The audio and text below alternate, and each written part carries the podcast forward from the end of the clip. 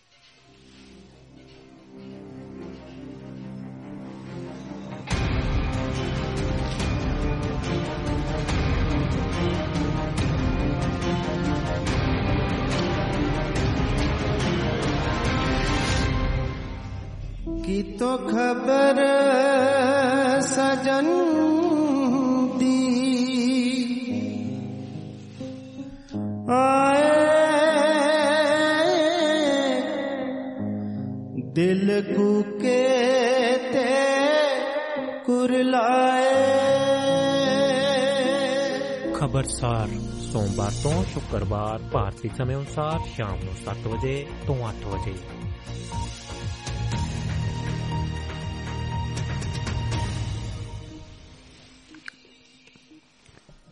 ਸਤਿ ਸ੍ਰੀ ਅਕਾਲ ਆਦਾਬ ਨਮਸਕਾਰ ਦੋਸਤੋ ਮੈਂ ਤੁਹਾਡਾ ਆਪਣਾ ਸਰਬਜੀਤ ਚਾਹਲ ਲੈ ਕੇ ਹਾਜ਼ਰ ਹਾਂ ਪ੍ਰੋਗਰਾਮ ਖਬਰਸਾਰ ਦੋਸਤੋ ਇਹ ਪ੍ਰੋਗਰਾਮ ਤੁਹਾਡੀ ਖਿਦਮਤ ਦੇ ਵਿੱਚ ਸੋਮਵਾਰ ਤੋਂ ਲੈ ਕੇ ਸ਼ੁੱਕਰਵਾਰ ਤੱਕ ਭਾਰਤੀ ਸਮੇਂ ਮੁਤਾਬਕ ਸ਼ਾਮ ਨੂੰ 7 ਵਜੇ ਤੋਂ ਲੈ ਕੇ 8 ਵਜੇ ਤੱਕ ਇਹ ਪ੍ਰੋਗਰਾਮ ਸਿੱਧਾ ਪ੍ਰਸਾਰਣ ਲਾਈਵ ਪ੍ਰਸਾਰਣ ਇਹਦਾ ਹੁੰਦਾ ਜੀ। ਇਹ ਪ੍ਰੋਗਰਾਮ ਨੂੰ ਤੁਸੀਂ ਅਹ, ਸੁਣਦੇ ਹੋ ਪਸੰਦ ਕਰਦੇ ਹੋ ਤੇ ਇਹਦੇ ਵਿੱਚ ਸ਼ਾਮਲ ਵੀ ਹੁੰਦੇ ਹੋ।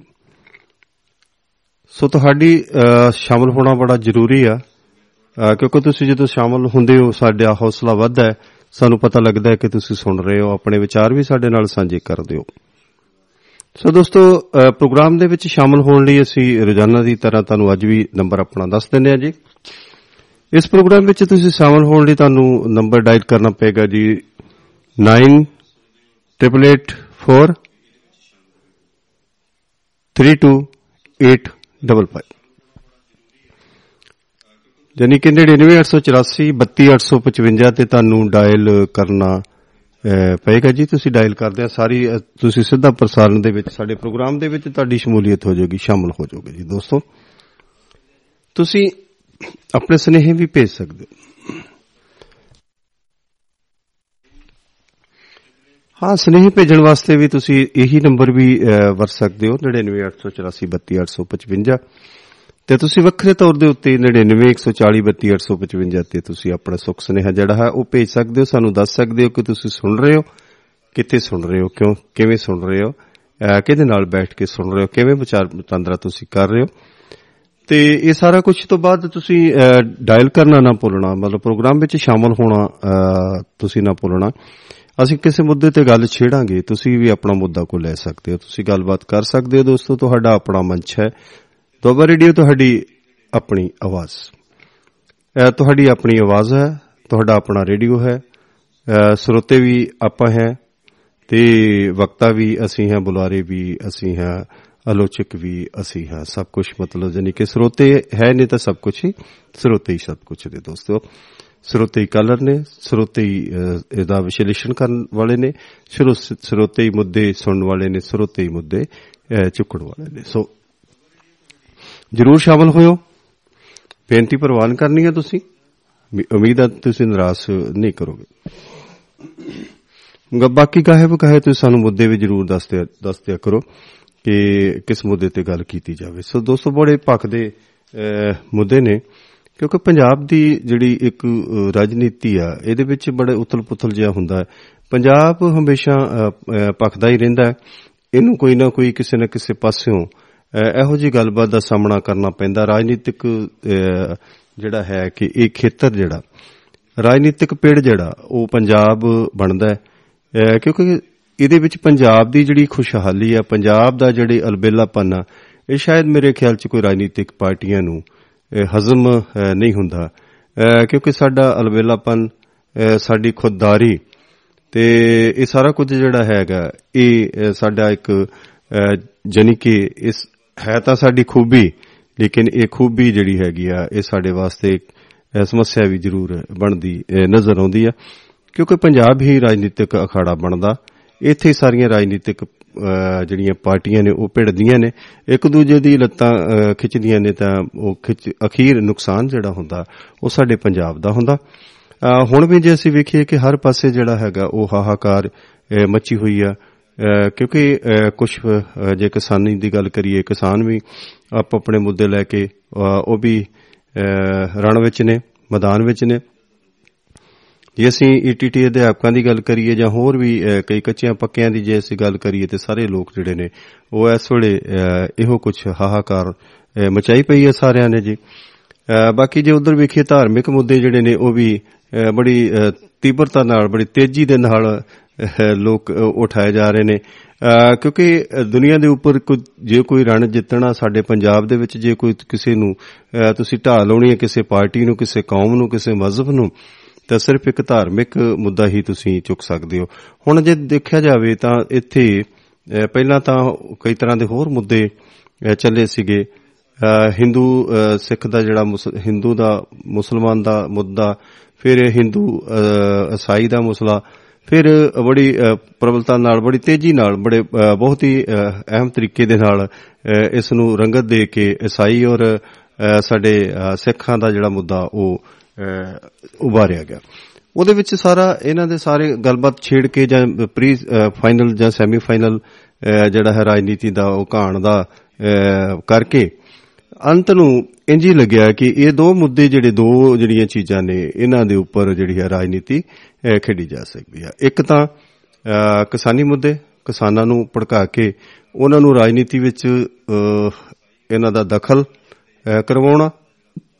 ਦੂਜਾ ਹੈ ਕਿ ਜੇ ਇੱਕ ਹੋਰ ਧਾਰਮਿਕ ਕਿਸੇ ਨਾ ਕਿਸੇ ਤਰੀਕੇ ਦੀ ਜਥੇਬੰਦੀ ਅਹ, ਤਿਆਰ ਕਰਕੇ ਜਿਵੇਂ ਵਾਰਿਸ ਪੰਜਾਬ ਦੇ ਅਮਰਤਪਾਲ ਅਹ, ਇਹਨਾਂ ਨੂੰ ਤਿਆਰ ਕਰਕੇ ਉਹਨਾਂ ਨੂੰ ਤਿਆਰ ਕੀਤਾ ਫਿਰ ਇੱਕ ਅਹ, ਨਿਆਂ ਮੋਰਚਾ ਜਿਹੜਾ ਹੈਗਾ ਅਹ, ਉਹ ਲਵਾ ਲੱਗ ਦਿੱਤ- ਲਵਾ ਦਿੱਤਾ ਗਿਆ।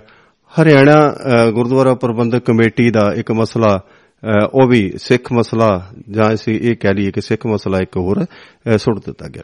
ਹੁਣ ਸਾਰੀ ਜਿੰਨੀ ਜਿਹੜੀ ਹੈਗੀ ਆ ਉਹ ਅਹ, ਰਾਜਨੀਤੀ ਹੋ ਰਹੀ ਆ ਉਹ ਸਿੱਖ ਅਹ, ਯਾਨੀ ਕਿ ਧਾਰਮਿਕ ਮਸਲਿਆਂ ਦੇ ਉੱਪਰ ਹੀ ਰਾਜਨੀਤੀ ਜਿਹੜੀ ਆ ਉਹ ਕੀਤੀ ਜਾ ਰਹੀ ਆ।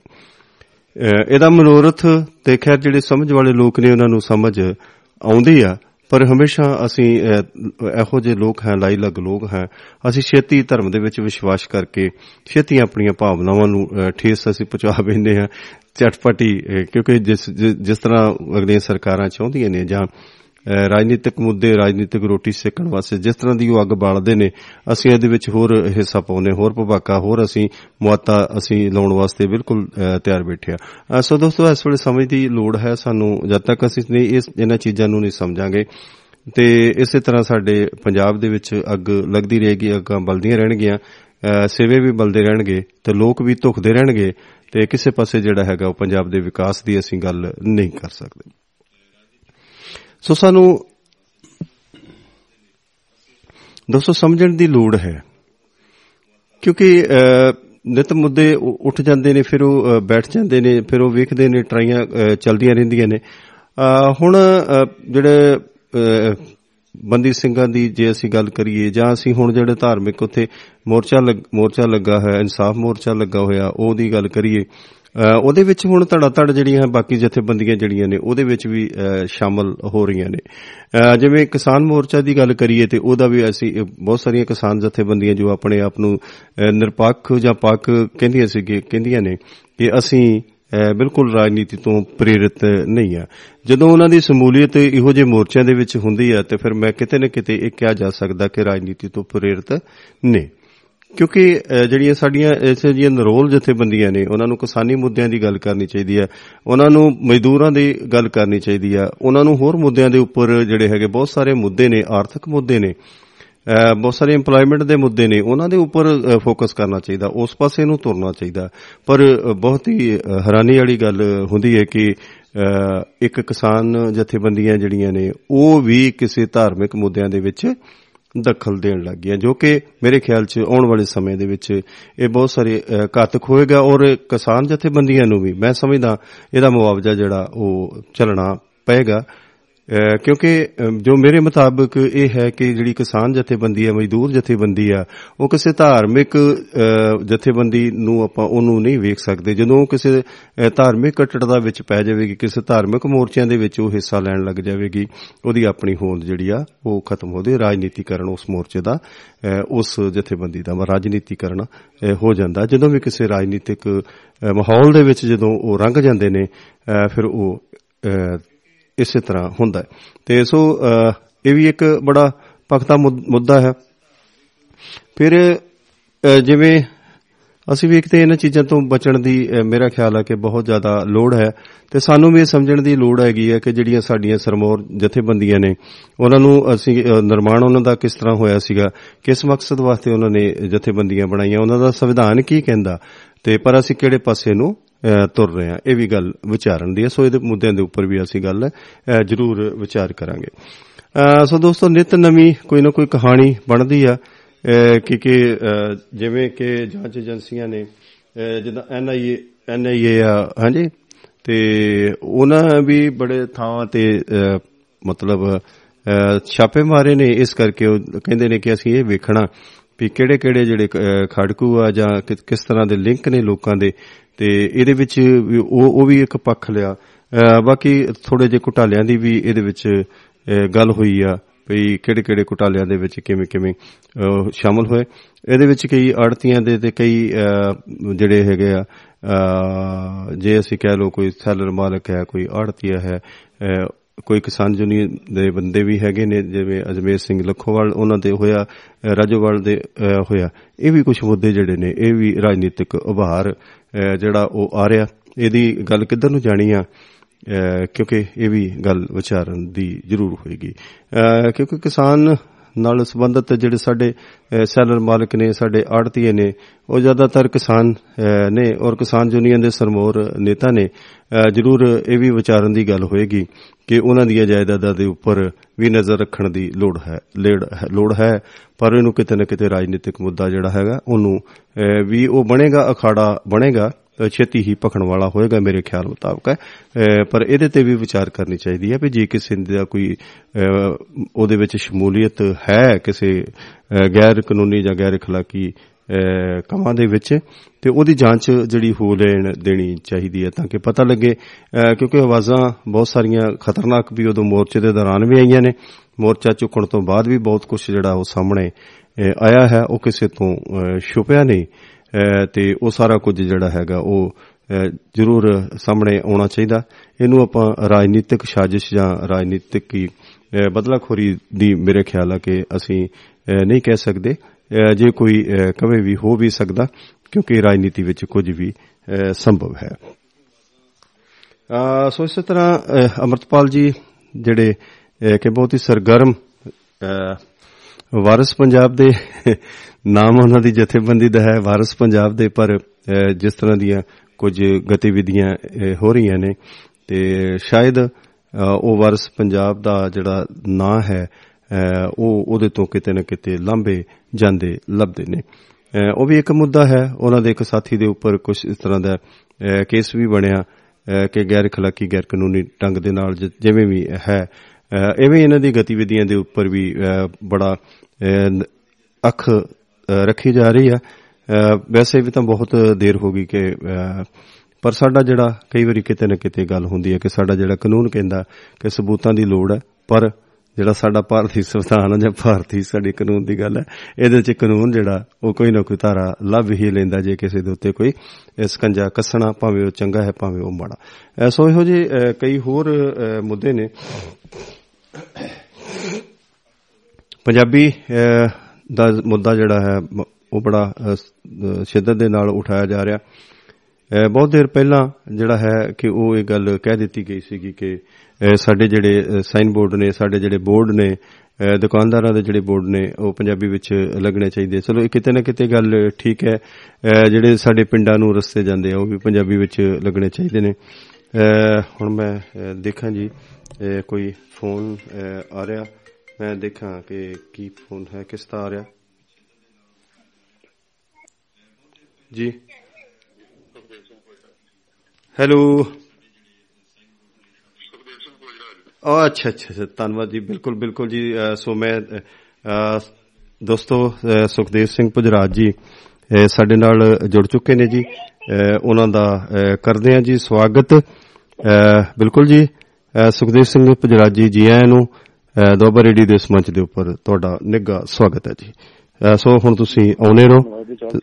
ਤੁਸੀਂ ਗੱਲ ਕਰ ਸਕਦੇ ਜੀ। ਹਾਂ ਬਹੁਤ ਬਹੁਤ ਤੁਹਾਡਾ ਧੰਨਵਾਦ ਜੀ। ਕਿਉਂਕਿ ਤੁਸੀਂ ਮੇਰੇ ਖਿਆਲ ਚ ਦੂਸਰੇ ਕਿਸੇ ਨੰਬਰ ਤੋਂ ਗੱਲ ਕਰ ਰਹੇ ਸੀਗੇ ਇਸ ਕਰਕੇ ਤੁਹਾਡਾ ਨੰਬਰ ਤੇ ਮੇਰੇ ਕੋਲ ਫੀਡ ਸੀਗਾ। ਚਲੋ ਫਿਰ ਵੀ ਉਧਰ ਕੋਈ ਪ੍ਰੋਬਲਮ ਸੀਗੀ ਫੋਨ ਦੀ ਨਾ ਕੋਈ? ਨਹੀਂ ਮਿਹਰਬਾਨੀ। ਮਿਹਰਬਾਨੀ ਕੋਈ ਗੱਲ ਨਹੀਂ। ਕਈ ਵਾਰੀ ਹੁੰਦਾ ਕਿ ਇਸ ਫੋਨ ਦੇ ਉੱਤੇ ਕੋਈ ਦੂਸਰਾ ਫੋਨ ਵੀ ਆ ਜਾਂਦਾ ਇਸ ਕਰਕੇ ਪੁੱਛਣਾ ਪਿਆ ਵੀ ਤੁਸੀਂ ਆਉਨੇ ਰਹੀ ਪੁੱਛਣਾ ਪਿਆ ਕਿ ਤੁਸੀਂ ਅਹ, ਕੌਣ ਹੋ? ਮੈਂ ਉਧਰ ਮਾਈਕ ਵੀ ਆਪਣਾ ਬੰਦ ਨਹੀਂ ਕੀਤਾ। ਤੇ ਸੋ ਅਹ, ਬਿਲਕੁਲ ਜੀ ਤੁਹਾਡੇ ਜੀ ਆਇਆਂ ਜੀ ਬਹੁਤ ਨਿੱਘਾ ਸਵਾਗਤ ਹੈ। ਅਹ, ਤੁਸੀਂ ਅਹ, ਅੱਜ ਦੀ ਚਰਚਾ ਜਿਹੜੀ ਹੈਗੀ ਆ ਇਹਦਾ ਵਿਚਾਰ ਵਟਾਂਦਰਾ ਤੁਸੀਂ ਅਹ, ਸੁਣ ਹੀ ਲਿਆ ਹੋਣਾ ਮੇਰੀ ਚਰਚਾ ਦਾ ਕਿ ਬਹੁਤ ਸਾਰੇ ਮੁੱਦੇ ਨੇ ਬਹੁਤ ਸਾਰੇ ਗੱਲ ਹੈ ਕਿਵੇਂ ਪੰਜਾਬ ਦਾ ਪੰਜਾਬ ਨੂੰ ਜਿਹੜਾ ਰਾਜਨੀਤੀ ਦਾ ਅਖਾੜਾ ਬਣਾਇਆ ਜਾ ਰਿਹਾ। ਜਿਵੇਂ ਤੁਹਾਡੀਆਂ ਜਥੇਬੰਦੀਆਂ ਨੇ ਇਹਨਾਂ ਨੂੰ ਵੀ ਕਿਤੇ ਨਾ ਕਿਤੇ ਧਾਰਮਿਕ ਮੁੱਦਿਆਂ ਦੇ ਵਿੱਚ ਇਨਵੋਲਵ ਕੀਤਾ ਜਾ ਰਿਹਾ। ਇਹਨਾਂ ਨੂੰ ਕਿਤੇ ਨਾ ਕਿਤੇ ਜਾ ਕੇ ਉਹ ਜਿਹੜੇ ਅਹ, ਜਾਂਚਾਂ ਦੇ ਆਧਾਰ ਦੇ ਉੱਪਰ ਕਿਤੇ ਨਾ ਕਿਤੇ ਜਿਹੜੀਆਂ ਕਿਸਾਨ ਜਥੇਬੰਦੀਆਂ ਨੇ ਉਹਨਾਂ ਨੂੰ ਵੀ ਮੁੱਦਾ ਜਿਹੜਾ ਬਣਾਇਆ ਜਾ ਰਿਹਾ ਜਾਂ ਇਹ ਕਹਿ ਲੋ ਕਿ ਉਹ ਉਹ ਵੀ ਇੱਕ ਮੁੱਦੇ ਦੇ ਵਿੱਚ ਅਹ, ਅਹ, ਫਸਦੇ ਨਜ਼ਰ ਆ ਰਹੇ ਨੇ ਜਾਂ ਧਸਦੇ ਨਜ਼ਰ ਆ ਰਹੇ ਨੇ ਜਾਂ ਉਹਨਾਂ ਨੂੰ ਅਹ, ਕਿਸੇ ਨਾ ਕਿਸੇ ਅਹ, ਸਾਜ਼ਿਸ਼ ਤਹਿਤ ਦੱਸਿਆ ਜਾ ਰਿਹਾ। ਦੂਸਰੀ ਗੱਲ ਇਹ ਹੈ ਕਿ ਤੁਸੀਂ ਅਹ, ਜਿਵੇਂ ਕਿਸ- ਹੁਣ ਰੇਲ ਰੋਕੋ ਪ੍ਰੋਗਰਾਮ ਆ ਗਿਆ ਜਿਵੇਂ ਹੁਣ ਤੁਹਾਡੇ ਇਹ ਗੱਲ ਆ ਗਈ ਛਾਪਿਆਂ ਦੀ ਗੱਲ ਆਈ ਏ ਆਈ ਹੈ ਮੈਂ ਹੁਣੇ ਗੱਲ ਕਰਕੇ ਹਟਿਆ ਕਿ ਬਹੁਤ ਸਾਰੇ ਉਹ ਅ, ਮੁੱਦੇ ਉੱਪਰ ਕਣ- ਕਣਕ ਦੇ ਮੁੱਦੇ ਉੱਪਰ ਜਾਂ ਹੋਰ ਟੈਂਡਰਿੰਗ ਦੇ ਮੁੱਦੇ ਉੱਪਰ ਅ, ਬਹੁਤ ਸਾਰੇ ਥਾਵੀਂ ਜਿਹੜਾ ਹੈਗਾ ਉਹ ਪੰਜਾਬ ਦੇ ਵਿੱਚ ਛਾਪੇਮਾਰੀ ਵੀ ਹੋਈ ਆ ਤੇ ਤੁਹਾਡੇ ਬਹੁਤ ਸਾਰੇ ਯੂਨੀਅਨ ਆਗੂਆਂ ਦੇ ਉੱਪਰ ਵੀ ਜਿਹੜੀ ਹੈਗੀ ਆ ਉਹ ਉਹ ਵੀ ਬਖਸ਼ੇ ਅ, ਨਹੀਂ ਗਏ ਅਜਮੇਰ ਸਿੰਘ ਲਖੋਵਾਲ ਜਾਂ ਰਾਜੋਵਾਲ ਸਾਹਿਬ ਜਾਂ ਅ, ਇਹੋ ਜਿਹੇ ਬੰਦੇ ਰਾਜੇ ਰਾਜੇ ਰਾਜੇਵਾਲ ਸਾਹਿਬ ਜਾਂ ਹੋਰ ਕਈਆਂ ਦੀ ਜੇ ਮੈਂ ਗੱਲ ਕਰਾਂ ਕਿ ਬਹੁਤ ਸਾਰੇ ਅਹ, ਸਿਰਕੱਢ ਨੇਤਾ ਅਹ, ਜਿਨ੍ਹਾਂ ਉੱਪਰ ਵੀ ਇਹ ਗਾਜ ਡਿੱਗੀ ਹੈ ਜਾਂ ਉਹਨਾਂ ਦੀ ਵੀ ਅਹ, ਇਹ ਪੁਣਛਾਣ ਹੋਈ ਆ ਉਹਨਾਂ ਦੀਆਂ ਵੀ ਇਨਕੁਆਰੀਆਂ ਹੋਈਆਂ ਤਿੰਨ ਤਿੰਨ ਚਾਰ ਚਾਰ ਅਹ, ਜਗ੍ਹਾ ਜਿੱਥੇ ਜਿੱਥੇ ਵੀ ਉਹਨਾਂ ਦੇ ਕੋਈ ਕੰਮਕਾਜ ਨੇ ਉਹਨਾਂ ਦੇ ਰਿਕਾਰਡ ਵਗੈਰਾ ਵੀ ਸਾਰੇ ਅਹ, ਚੁੱਕੇ ਗਏ ਨੇ। ਤੇ ਸਭ ਤੋਂ ਪਹਿਲਾਂ ਤੇ ਆਪਾਂ ਇਹ ਦੇਖਦੇ ਹਾਂ ਕਿ ਦੋ ਗੱਲਾਂ ਦੀ ਆਪਾਂ ਪਹਿਲਾਂ ਚਰਚਾ ਕਰੀਏ। ਪਹਿਲੀ ਗੱਲ ਤੇ ਇਹ ਹੈਗਾ ਕਿ ਜਿਹੜਾ ਕਿਸਾਨ ਅਹ, ਜਥੇਬੰਦੀਆਂ ਨੇ ਤੁਹਾਡੀਆਂ ਜਿਹੜੀਆਂ ਗੈਰ ਰਾ- ਰਾਜਨੀਤਿਕ ਵੀ ਅਹ, ਨੇ ਅਹ, ਉਹ ਇਸ ਇਸ ਐਂਗਲ ਨੂੰ ਜਾਂ ਇਸ ਪੱਖ ਨੂੰ ਅਹ, ਜਿਹੜਾ ਹੈ ਛਾਪੇਮਾਰੀ ਦੇ ਪੱਖ ਨੂੰ ਤੁਹਾਡੇ ਜਿਹੜੇ ਕਿਸਾਨ ਯੂਨੀਅਨ ਦੇ ਨੇਤਾ ਨੇ ਉਹਨਾਂ ਦੇ ਉੱਪਰ ਜਾਂ ਦੂਸਰੇ ਜਿਹੜੀ ਉਹਨੂੰ ਸਮੁੱਚੇ ਤੌਰ ਦੇ ਉੱਤੇ ਤੁਸੀਂ ਇਹਨਾਂ ਛਾਪਿਆਂ ਤੋਂ ਅਹ, ਕੀ ਗੱਲ ਕਰਦੇ ਹੋ? ਤੇ ਦੂਸਰਾ ਮੈਂ ਤੁਹਾਨੂੰ ਇਹ ਜ਼ਰੂਰ ਨਾਲ ਦੇ ਨਾਲ ਸਵਾਲ ਇਹ ਜ਼ਰੂਰ ਕਰਾਂਗਾ ਤਿੰਨ ਸਵਾਲ ਮੈਂ ਤੁਹਾਡੇ ਤੋਂ ਜਾਣਨੇ ਨੇ। ਦੂਜਾ ਸਵਾਲ ਮੇਰਾ ਇਹ ਹੋਏਗਾ ਕਿ ਤੁਹਾਡਾ ਜਿਹੜਾ ਹੈਗਾ ਤੁਸੀਂ ਕਿਸਾਨ ਜਥੇਬੰਦੀਆਂ ਨੇ ਜਿਹੜਾ ਕਿ ਇਨਸਾਫ ਮੋਰਚੇ ਨੂੰ ਜਿਹੜਾ ਤੁਹਾਡਾ ਸਹਿਯੋਗ ਆ ਉਹਦੇ ਕੀ ਮਾਇਨੇ ਨੇ? ਤੇ ਤੀਜੀ ਗੱਲ ਜਿਹੜੀ ਹੈਗੀ ਆ ਉਹਦਾ ਫਿਰ ਅਸੀਂ ਅਹ, ਚਰਚਾ ਕਰਾਂਗੇ ਕਿ ਤੁਸੀਂ ਰਾਜਨੀਤੀ ਵਾਲੇ ਪਾਸੇ ਜਾਂ ਹੋਰ ਜਿਹੜੇ ਚਰਚਾ ਹੈ ਉਹਨਾਂ ਦੀ ਗੱਲ ਕਰੀਏ। ਸਭ ਤੋਂ ਪਹਿਲਾਂ ਮੈਂ ਛਾਪਿਆਂ ਦੀ ਜਿਹੜੀ ਗੱਲ ਹੈ ਅਹ, ਉਹਨਾਂ ਤੇ ਜ਼ਰੂਰ ਅਹ, ਚਰਚਾ ਕਰਾਂਗੇ ਕਿ ਤੁਹਾਡਾ ਅਹ, ਕੀ ਪ੍ਰਤੀਕਿਰਿਆ ਉਹਦੇ ਵਿੱਚ ਜੀ। ਅਹ ਦੇਖੋ ਚਾਲ ਸਾਹਿਬ ਹਰ ਗੱਲ ਜਿਹੜੀ ਹੈ ਨਾ ਕਹ ਲਓ ਵੀ ਇੱਕ ਨਹੀਂ ਉਹਦੇ ਦੋ ਪਹਿਲੂ ਤਾਂ ਹੁੰਦੇ ਆ। ਅੱਜ ਦੀ ਅੱਜ ਦੀ ਰਾਜਨੀਤੀ ਚ ਸਰ ਬਹੁਤ ਸਾਰੇ ਪਹਿਲੂ ਹੋ ਜਾਂਦੇ ਨੇ। ਜਿੱਦੋਂ ਨੂੰ ਰਸਤਾ ਨਿਕਲਦਾ ਉਦੋਂ ਨੂੰ ਕੱਢ ਲੈਂਦੇ ਹਾਂ ਅੱਗੇ ਜਿਹੜੀਆਂ ਨੇ ਚੀਜ਼ਾਂ ਜਿਹੜੀਆਂ ਬ੍ਰਾਂਚਾਂ ਉਹਦੀਆਂ ਬਹੁਤ ਬਣ ਜਾਂਦੀਆਂ। ਜੀ। ਲੇਕਿਨ ਇਹ ਜਿਹੜੇ ਛਾਪੇ ਆ ਜੇ ਤਾਂ ਇਹਨਾਂ ਨੂੰ ਜਿਸ ਢੰਗ ਨਾਲ ਗਵਰਨਮੈਂਟ ਨੇ ਪੇਸ਼ ਕੀਤਾ ਜੀ। ਪਹਿਲੀ ਗੱਲ ਤੇ ਇੰਨੀ ਸਾਫ਼ ਨੀਅਤ ਸਰਕਾਰਾਂ ਦੀ ਹੈ ਹੀ ਨਹੀਂ ਜਾਂ ਕਹ ਲਓ ਕਿ ਸੀਬੀਆਈ ਦੀ ਹੈ ਹੀ ਹੂੰ। ਜੇ ਤਾਂ ਸਰਕਾਰਾਂ ਜਾਂ ਸੀਬੀਆਈ ਪਾਰਦਰਸ਼ੀ ਢੰਗ ਨਾਲ ਕੰਮ ਕਰਨ ਵਾਲੇ ਹੋਣ ਇਹਨਾਂ ਦੇ ਉੱਤੇ ਯਕੀਨ ਹੋਵੇ ਲੋਕਾਂ ਨੂੰ। ਹੂੰ। ਤੇ ਫੇਰ ਦੇ ਅਸੀਂ ਇਹ ਗੱਲ ਕਹਿ ਸਕਦੇ ਹਾਂ ਜੀ। ਕਿ ਜੋ ਵੀ ਉਹ ਕਰ ਰਹੇ ਨੇ ਉਹ ਤੱਥਾਂ ਦੇ ਆਧਾਰ ਦੇ ਉੱਤੇ ਉਹਨਾਂ ਨੂੰ ਕੋਈ ਚੀਜ਼ ਲੱਭੀ ਹੈ ਤੇ ਤਾਂ ਹੀ ਉਹਨਾਂ ਨੇ ਮਤਲਬ ਜਿਹੜੇ ਆ ਇਹ ਛਾਪੇ ਮਾਰੇ। ਜੀ। ਜੇ ਤੁਸੀਂ ਮੈਨੂੰ ਥੋੜੀ ਜੀ ਇਜਾਜ਼ਤ ਦਿਓ ਤੇ ਆਲਮ ਸਾਹਿਬ ਵੀ ਇਸ ਟਾਪਿਕ ਦੇ ਉੱਪਰ ਗੱਲ ਕਰਨਾ ਮੈਂ ਤੁਹਾਨੂੰ ਦੋਨਾਂ ਨੂੰ ਜੇ ਲਾਈਨ ਤੇ ਲੈ ਲਵਾਂ ਤਾਂ ਕੁਝ ਗੱਲ ਅੱਛੀ ਹੋ ਜੇ ਕਿਉਂਕਿ ਉਹ ਵੀ ਇਸ ਟਾਪਿਕ ਤੇ ਗੱਲ ਕਰਨੀ ਚਾਹੁੰਦੇ ਨੇ ਜੀ। ਹੂੰ? ਕੋਈ ਦਿੱਕਤ ਨਹੀਂ ਕੋਈ ਦਿੱਕਤ ਆ ਤੁਸੀਂ ਆਪਣੀ ਗੱਲ ਜਾਰੀ ਰੱਖੋ ਮੈਂ ਤਦ ਤੱਕ ਆਲਮ ਸਾਹਿਬ ਨੂੰ ਲਾਈਨ ਤੇ ਲੈਣਾ ਆਲਮ ਸਾਹਿਬ ਜੀ ਤੁਸੀਂ ਬਿਲਕੁਲ ਤੁਸੀਂ ਇਹ ਡਾਇਲ ਕਰੋ ਕਿਉਂਕਿ ਸੁਖਦੇਵ ਸਿੰਘ ਆਪਾਂ ਇਸੇ ਮੁੱਦੇ ਤੇ ਪਹਿਲਾਂ ਛਾਪੇਮਾਰੀ ਦੀ ਤੇ ਗੱਲ ਕਰਨੀ ਸੀ ਕਿਸਾਨੀ ਮੁੱਦਿਆਂ ਤੇ ਵੀ ਅਸੀਂ ਗੱਲ ਛੇੜਨੀ ਸੀਗੀ। ਤੇ ਸੁਖਦੇਵ ਸਿੰਘ ਪੁਜਰਾਜ ਜੀ ਲਾਈਨ ਤੇ ਨੇ ਜੀ। ਆਲਮ ਸਾਹਿਬ ਤੁਸੀਂ ਵੀ ਲਾਈਨ ਤੇ ਆ ਜਾਓ ਤੇ ਚਰਚਾ ਸਾਰੇ ਜਣੇ ਤਿੰਨੇ ਜਣੇ ਰਲ ਕੇ ਚਰਚਾ ਕਰੀਏ ਕੁਛ ਨਾ ਕੁਛ ਇਹਦੇ ਵਿੱਚੋਂ ਕੱਢੀਏ ਜੀ। ਜੀ ਪੁਜਰਾਜ ਜੀ ਤੁਸੀਂ ਆਪਣੀ। ਗੱਲ ਤੁਸੀਂ ਮੈਂ ਜਾਰੀ ਰੱਖੋ। ਜਿਹੜੀ ਗੱਲ ਕਰ ਰਿਹਾ ਸੀ ਮੈਂ ਜਿਹੜੀ ਕਿ ਸਰਕਾਰਾਂ ਦੀਆਂ ਤੇ ਸੀਬੀਆਈ ਦੀ ਪਾਰਦਰਸ਼ਤਾ ਜਿਹੜੀ ਹੈ ਇਹੀ ਪਹਿਲੀ ਗੱਲ ਤਾਂ ਕਟਹਿਰੇ 'ਚ ਜੀ ਬਿਲਕੁਲ। ਹਮੇਸ਼ਾ ਰਹੀ ਹੈ ਹਮੇਸ਼ਾ ਰਹੀ ਹਮੇਸ਼ਾ ਰਹੀ ਹੈ ਹਨਾ। ਇੱਥੇ ਆ ਕੇ ਮਤਲਬ ਜਿਹੜਾ ਹੈ ਇਹ ਸਵਾਲੀਆ ਚਿੰਨ ਇਹਨਾਂ ਦੀ ਕਾਰਜਕਾਰੀ ਤੇ ਲੱਗਦੇ ਹੂੰ ਕਿ ਇਹਨਾਂ ਨੇ ਜੋ ਸਿਨੈਰੀਓ ਪੇਸ਼ ਕਰਨ ਦੀ ਕੋਸ਼ਿਸ਼ ਕੀਤੀ ਹੈ। ਕਿ ਪਹਿਲਾਂ ਮਤਲਬ ਇਹਨਾਂ ਨੇ ਜੀ। ਇੱਕ ਮਿੰਟ ਵਾਸਤੇ ਮੈਂ ਆਲਮ ਸਾਹਿਬ ਦਾ ਫੋਨ ਆ ਰਿਹਾ। ਮੈਂ ਉਹਨਾਂ ਨੂੰ ਜਦ ਤੱਕ ਮਰਜ ਕਰਦਾ ਉਹਨਾਂ ਚਿਰ ਸ਼ਾਇਦ ਹੋਲਡ ਤੇ ਹੋ ਜਾਣੀ ਹੈ ਲਾਈਨ ਆਲਮ ਸਾਹਿਬ ਨੂੰ ਹਾਂਜੀ ਇੱਕ ਸੈਕਿੰਡ ਤੁਸੀਂ ਅਹ, ਰੁਕ ਸਕਦੇ ਹੋ। ਅਹ, ਸੋ ਦੋਸਤੋ ਕੁਝ ਸਮੇਂ ਵਾਸਤੇ ਸਾਨੂੰ ਰੁਕਣਾ ਪਏਗਾ ਕਿਉਂਕਿ ਆਲਮ ਸਾਹਿਬ ਨੂੰ ਮੈਂ ਲਾਈਨ ਤੇ ਲੈ ਰਿਹਾ ਕਿਉਂਕਿ ਉਹਨਾਂ ਨੇ ਵੀ ਚਰਚਾ ਵਿੱਚ ਸ਼ਾਮਲ ਅਹ, ਹੋਣਾ ਹੈ।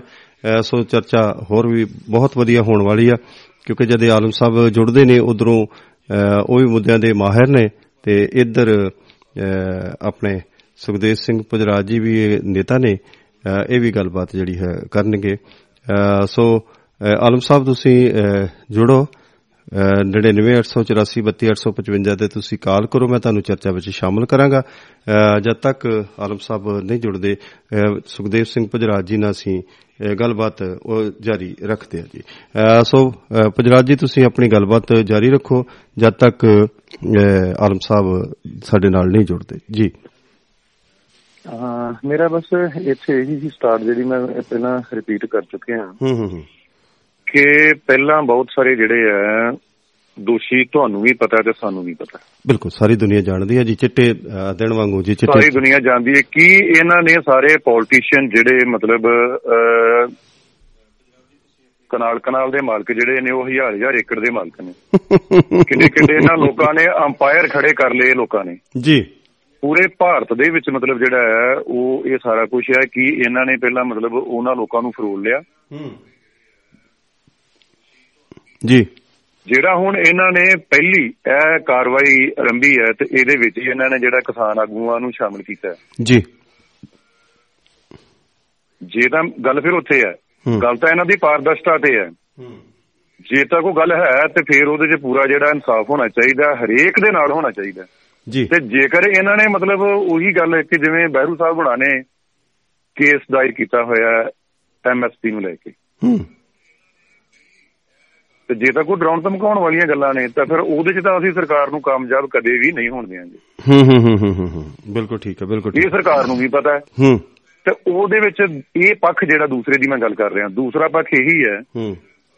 ਕਿ ਅੱਜ ਵਿਰੋਧੀ ਧਿਰ ਜਿਹੜੀ ਹੈ ਉਹ ਪੂਰੇ ਭਾਰਤ ਦੇ ਵਿੱਚ ਮੈਂ ਕਹਿ ਸਕਦਾ ਕਿ ਕੋਈ ਵੀ ਪੋਲੀਟੀਕਲ ਪਾਰਟੀ ਨਹੀਂ ਹੈਗੀ। ਬਿਲਕੁਲ ਠੀਕ ਹੈ ਬਿਲਕੁਲ ਠੀਕ ਹਾਂਜੀ। ਕੋਈ ਵੀ ਸਿਆਸੀ ਪਾਰਟੀ ਵਿਰੋਧੀ ਧਿਰ ਦਾ ਰੋਲ ਨਹੀਂ ਨਿਭਾ ਰਹੀਆਂ ਸਿਰਫ ਇਹਨਾਂ ਨੂੰ ਤੇ ਇਹ ਆ ਚੱਲ ਠੀਕ ਹੈ ਆ ਹੁਣ ਤੁਸੀਂ ਖੇਡ ਲਓ ਆਪਾਂ ਵੀ ਅਗਲੀ ਟਰਮ ਅਸੀਂ ਲਾ ਲਾਂਗੇ। ਹੂੰ। ਅਗਲੀ ਨਹੀਂ ਤੇ ਚਲੋ ਫਿਰ ਕਿਸਮਤ ਦੇ ਵਿੱਚ ਆਊਗੀ ਅਗਲੀ ਲੱਗ ਜੂ ਕਹਿਣ ਤੋਂ ਬਾਅਦ ਇਹਨਾਂ ਦੀਆਂ ਤਾਂ ਪੌਂ ਬਾਰਾਂ ਹੀ ਸਾਰਿਆਂ ਦੀਆਂ।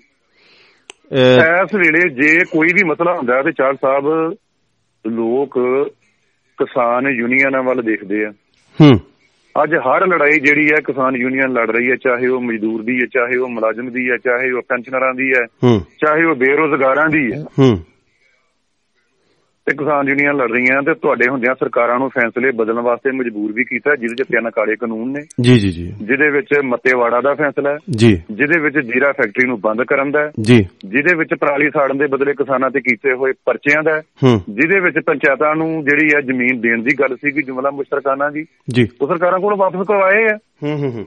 ਔਰ ਇਹ ਸਿਰਫ ਇੱਕ ਸੈਂਟਰ ਲੈਵਲ ਦੇ ਵੀ ਜਿਹੜੇ ਮਸਲੇ ਨੇ ਉਹ ਵੀ ਔਰ ਸਟੇਟਾਂ ਦੇ ਵਿੱਚ ਵੀ ਜਿਹੜੇ ਵੱਖ-ਵੱਖ ਰਾਜਾਂ ਦੇ ਵਿੱਚ ਤੁਸੀਂ ਬਿਲਕੁਲ। ਤੁਸੀਂ ਜੀਰਾ ਫੈਕਟਰੀ ਦੀ ਗੱਲ ਕੀਤੀ ਹੈ ਮੇਰੇ ਖਿਆਲ 'ਚ ਕਿ ਉਹਨੂੰ ਸੁਪਰੀਮ ਕੋਰਟ ਵੱਲੋਂ ਉਹਨੂੰ ਕੋਈ ਰਾਹਤ ਨਹੀਂ ਮਿਲੀ ਹੈ ਨਾ? ਤੁਸੀਂ ਉਸ ਉਹਨੂੰ ਜਿੱਤੀ ਸਮਝ ਸਕਦੇ ਆਪਣੀ ਜੀ।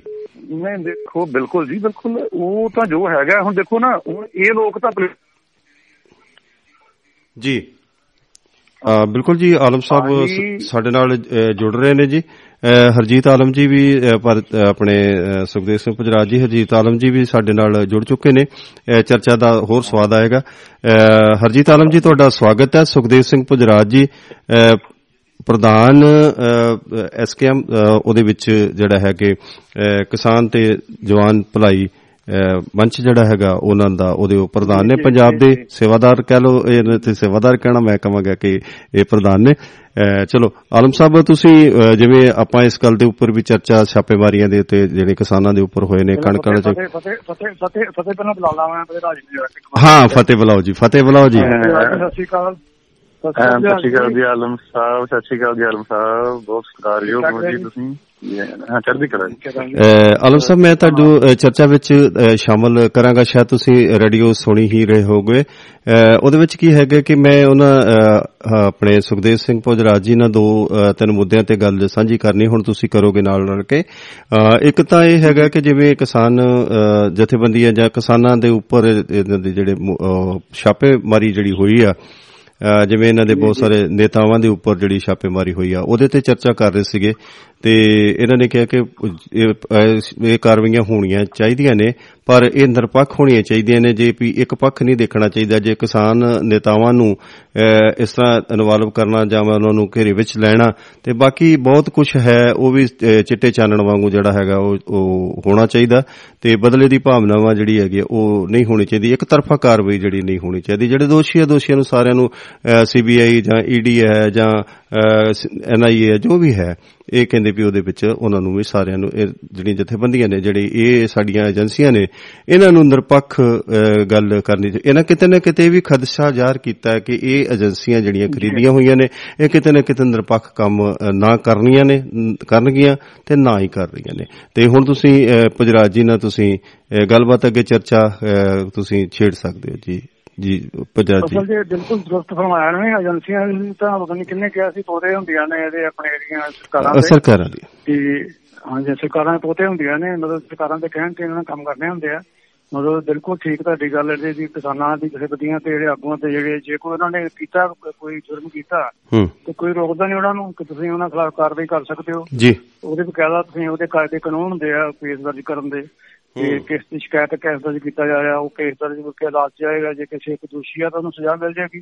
ਪਰ ਬਿਨਾਂ ਵਜ੍ਹਾ ਬਿਨਾਂ ਕਿਸੇ ਕਾਰਨ ਦੇ ਬਿਨਾਂ ਕਿਸੇ ਵਜ੍ਹਾ ਦੇ ਬਿਲਕੁਲ ਬਦਲੇ ਦੀ ਭਾਵਨਾ ਨਾਲ ਕਿ ਇਹਨਾਂ ਨੂੰ ਆਪਣੇ ਵੀ ਐਜੀਟੇਸ਼ਨ ਕਰਨ ਤੋਂ ਰੋਕਣ ਵਾਸਤੇ ਇਹ ਮੁੱਦੇ ਲੈ ਕੇ ਰੋਜ਼ ਸੜਕਾਂ ਤੇ ਜਾਂਦੇ ਆ ਨਾਰੇ ਮਾਰਨ ਲੱਗ ਪੈਂਦੇ ਆ। ਤੇ ਇਸ ਤਰ੍ਹਾਂ ਮਤਲਬ ਬਿਲਕੁਲ ਜੇ ਕੋਈ ਡੈਮੋਕ੍ਰੇਟ ਸਾਡਾ ਕੰਟਰੀ ਹੈ ਜਿਹੜਾ ਬੜਾ ਵੱਡਾ ਲੋਕਤੰਤਰ ਆ ਸਾਡੇ ਦੇਸ਼ ਵਿੱਚ ਕਿਹਾ ਜਾਂਦਾ। ਕਿ ਇਹ ਇਹਦੇ ਕਾਰਜਕ੍ਰਮਾਂ ਨੂੰ ਮਤਲਬ ਕਾਇਮ ਰੱਖਦੇ ਹੋਏ ਬਿਲਕੁਲ ਨਿਰਪੱਖ ਢੰਗ ਨਾਲ ਮਤਲਬ ਕਾਰਵਾਈ ਕਰਨੀ ਚਾਹੀਦੀ ਹੈ ਜੀ ਸਰਕਾਰ ਨੂੰ ਵੀ। ਬਿਲਕੁਲ। ਇਹਦਾ ਮਤਲਬ ਇਹ ਹੋ ਗਿਆ ਆਲਮ ਸਾਹਿਬ ਤੁਸੀਂ ਜਿਹੜੇ ਪੁਜਰਾਜ ਜੀ ਨੇ ਹੁਣ ਤੱਕ ਦੀ ਗੱਲਬਾਤ ਕੀਤੀ ਉਹਦੀ ਤੁਸੀਂ ਪ੍ਰੋੜਤਾ ਕਰਦੇ ਹੋ ਜੀ ਜੀ। ਪੁਜਰਾਜ ਸਾਹਿਬ ਜੀ ਤੁਸੀਂ ਇਹਨਾਂ ਨਾਲ ਵਾਰਤਾਲਾਪ ਜੇ ਹੋਰ ਅੱਗੇ ਛੇੜਨੀ ਹੈ ਤੋਰਨੀ ਹੈ ਆਲਮ ਸਾਹਿਬ ਨਾਲ ਤੁਸੀਂ ਗੱਲ ਤੋਰ ਸਕਦੇ ਹੋ ਜੀ ਜੀ। ਜੀ ਹਾਂਜੀ ਆਲਮ ਸਾਹਿਬ ਦੇਖੋ ਜਿਹੜੀ ਮੈਂ ਅੱਗੇ ਗੱਲ ਕਰ ਰਿਹਾ ਸੀ ਉਹਦੇ 'ਚ ਹੀ ਮੈਂ ਹੋਰ ਗੱਲ ਅੱਗੇ ਤੋਰਦਾ ਹਾਂ ਕਿ ਦੇਖੋ ਜਿਹੜੇ ਚੰਗੇ ਕੰਮ ਕਰਦੇ ਆ ਨਾ ਲੋਕ। ਜੀ ਜੀ। ਹਮੇਸ਼ਾ ਉਹਨਾਂ ਨੂੰ ਸਾਰੀਆਂ ਹੀ ਸਰਕਾਰਾਂ ਜਿਹੜੀਆਂ ਨੇ ਉਹ ਮੜੀ ਨਿਗਾਹ ਨਾਲ ਹੀ ਦੇਖਦੀਆਂ ਨੇ ਉਹਨਾਂ ਦਾ ਨੁਕਸਾਨ ਹੀ ਕਰਨਾ ਚਾਹੁੰਦੀਆਂ।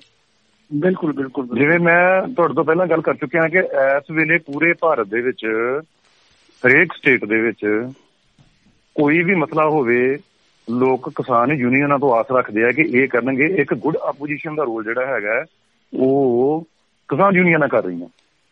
ਹੁਣ ਤੁਸੀਂ ਦੇਖੋ ਬਲਵਿੰਦਰ ਇਹਦਾ ਇਹਦਾ ਇਹਦਾ ਇਹਦਾ ਇਹਦਾ ਮੁੱਖ ਕਾਰਨ ਇਹ ਹੋ ਗਿਆ ਕਿ ਇਹ ਜਦੋਂ ਜਿਹੜਾ ਉਹਦਾ ਕਿਸਾਨ ਅੰਦੋਲਨ ਕਰਕੇ ਲੋਕਾਂ ਦੀ ਚੀਕ ਜ਼ਿਆਦਾਤਰ ਲੋਕ ਕਿਸਾਨ ਜਥੇਬੰਦੀਆਂ ਤੇ ਹੋ ਰਹੀ ਹੈ ਹਾਂ ਤੁਸੀਂ ਗੱਲ ਜਾਰੀ ਰੱਖੋ ਆਪਣੀ। ਹਾਂ ਬਿਲਕੁਲ ਜੀ। ਕਿਸਾਨ ਅੰਦੋਲਨ ਜਿਹੜਾ ਹੈ ਉਹ ਬੜੇ ਵਧੀਆ ਢੰਗ ਨਾਲ ਲੜਿਆ ਗਿਆ। ਚਲੋ ਉਹ ਵੱਖਰੀ ਗੱਲ ਹੈ। ਕਿ ਉਹਦੇ ਵਿੱਚ ਹਰ ਅੰਦੋਲਨ 'ਚ ਕਾਂਗਿਆਰੀ ਹੁੰਦੀ ਹੈ ਉਹ ਕੁਝ ਥੋੜੇ ਬਹੁਤੇ ਸਾਡੇ ਉੱਥੇ ਨੁਕਸਾਨ ਵੀ ਨਹੀਂ ਹੋਏ ਜੀ ਆ। ਕਿੰਤੂ ਪਰੰਤੂ ਹੋ ਜਾਂਦੇ ਆ। ਹੁਣ ਤੁਹਾਡੀਆਂ ਆਪਣੀਆਂ ਜਥੇਬੰਦੀਆਂ ਦੇ ਵਿੱਚ ਵੇਖੋ ਪਹਿਲਾਂ ਜ- ਤੁਹਾਡੀਆਂ ਸਾਰੀਆਂ ਜਥੇਬੰਦੀਆਂ ਦੋ ਫਾੜ ਹੋਈਆਂ। ਹੁਣ ਜਿਵੇਂ ਬਹੁਤ ਹੀ ਜ਼ਿਆਦਾ ਚਰਚਾ ਹੈ ਜਿਹੜੀ ਹੈ ਡਕੋਂਦਾ ਹੈ ਉਹਦੇ ਵਿੱਚ ਵੀ ਬਹੁਤ ਸਾਰੀਆਂ ਗੱਲਾਂ ਉੱਭਰ ਕੇ ਸਾਹਮਣੇ ਆ ਰਹੀਆਂ ਨੇ। ਸੋ ਤੇ ਜ਼ਰੂਰ ਹੈ ਜੀ ਉਹ ਗੱਲ ਤੇ ਬਾਤ ਚੱਲਦੀ ਰਹਿਣੀ ਹੈ। ਬਾਕੀ। ਸੱਚੇ ਮਾਰਗ ਚੱਲਦੇ ਆ ਹਾਂ, ਉਸਤ ਕਰੇ ਜੇ- ਜਹਾਨ। ਜੇ ਚਾਲ ਸਾਹਿਬ ਉਧਰ ਜਾਵਾਂਗੇ ਥੋੜਾ ਤੇ ਸਮਾਂ ਹੈ ਜ਼ਿਆਦਾ ਲੱਗਣਾ, ਨਹੀਂ, ਗੱਲ ਕਰ ਮੈਂ ਰਿਹਾ, ਜਿਹੜੀ ਦੀ ਇਮਾਨਦਾਰੀ ਹਾਂ। ਹਾਂਜੀ ਇਸ ਚੀਜ਼ ਦੀ। ਜਿੱਥੇ ਅਸੀਂ ਅੱਜ ਗੱਲ ਕਰ ਰਹੇ ਹਾਂ ਕਿ ਡੀਐਸਪੀ ਬਲਵਿੰਦਰ ਸਿੰਘ ਸੇਖੋਂ। ਬਿਲਕੁਲ ਜੀ ਬਿਲਕੁਲ। ਠੀਕ ਹੈ ਜੀ? ਉਹਨਾਂ ਨੂੰ ਚੱਕਿਆ ਗਿਆ ਪੁਲਿਸ ਵੱਲੋਂ। ਹੂੰ। ਉਹਨਾਂ ਦੇ ਨਾਲ ਹੋਰ ਉਹਨਾਂ ਦੇ ਜਿਹੜੇ ਐਡਵਾਈਜ਼ਰ ਨੇ ਉਹਨਾਂ ਨੂੰ ਕਹਿਣ ਤੋਂ ਭਾਵ ਯਾਰ ਅੱਜ ਜਿਹੜਾ ਬੰਦਾ ਹੂੰ। ਸੱਚ ਬੋਲਦਾ ਹੈ ਜੀ।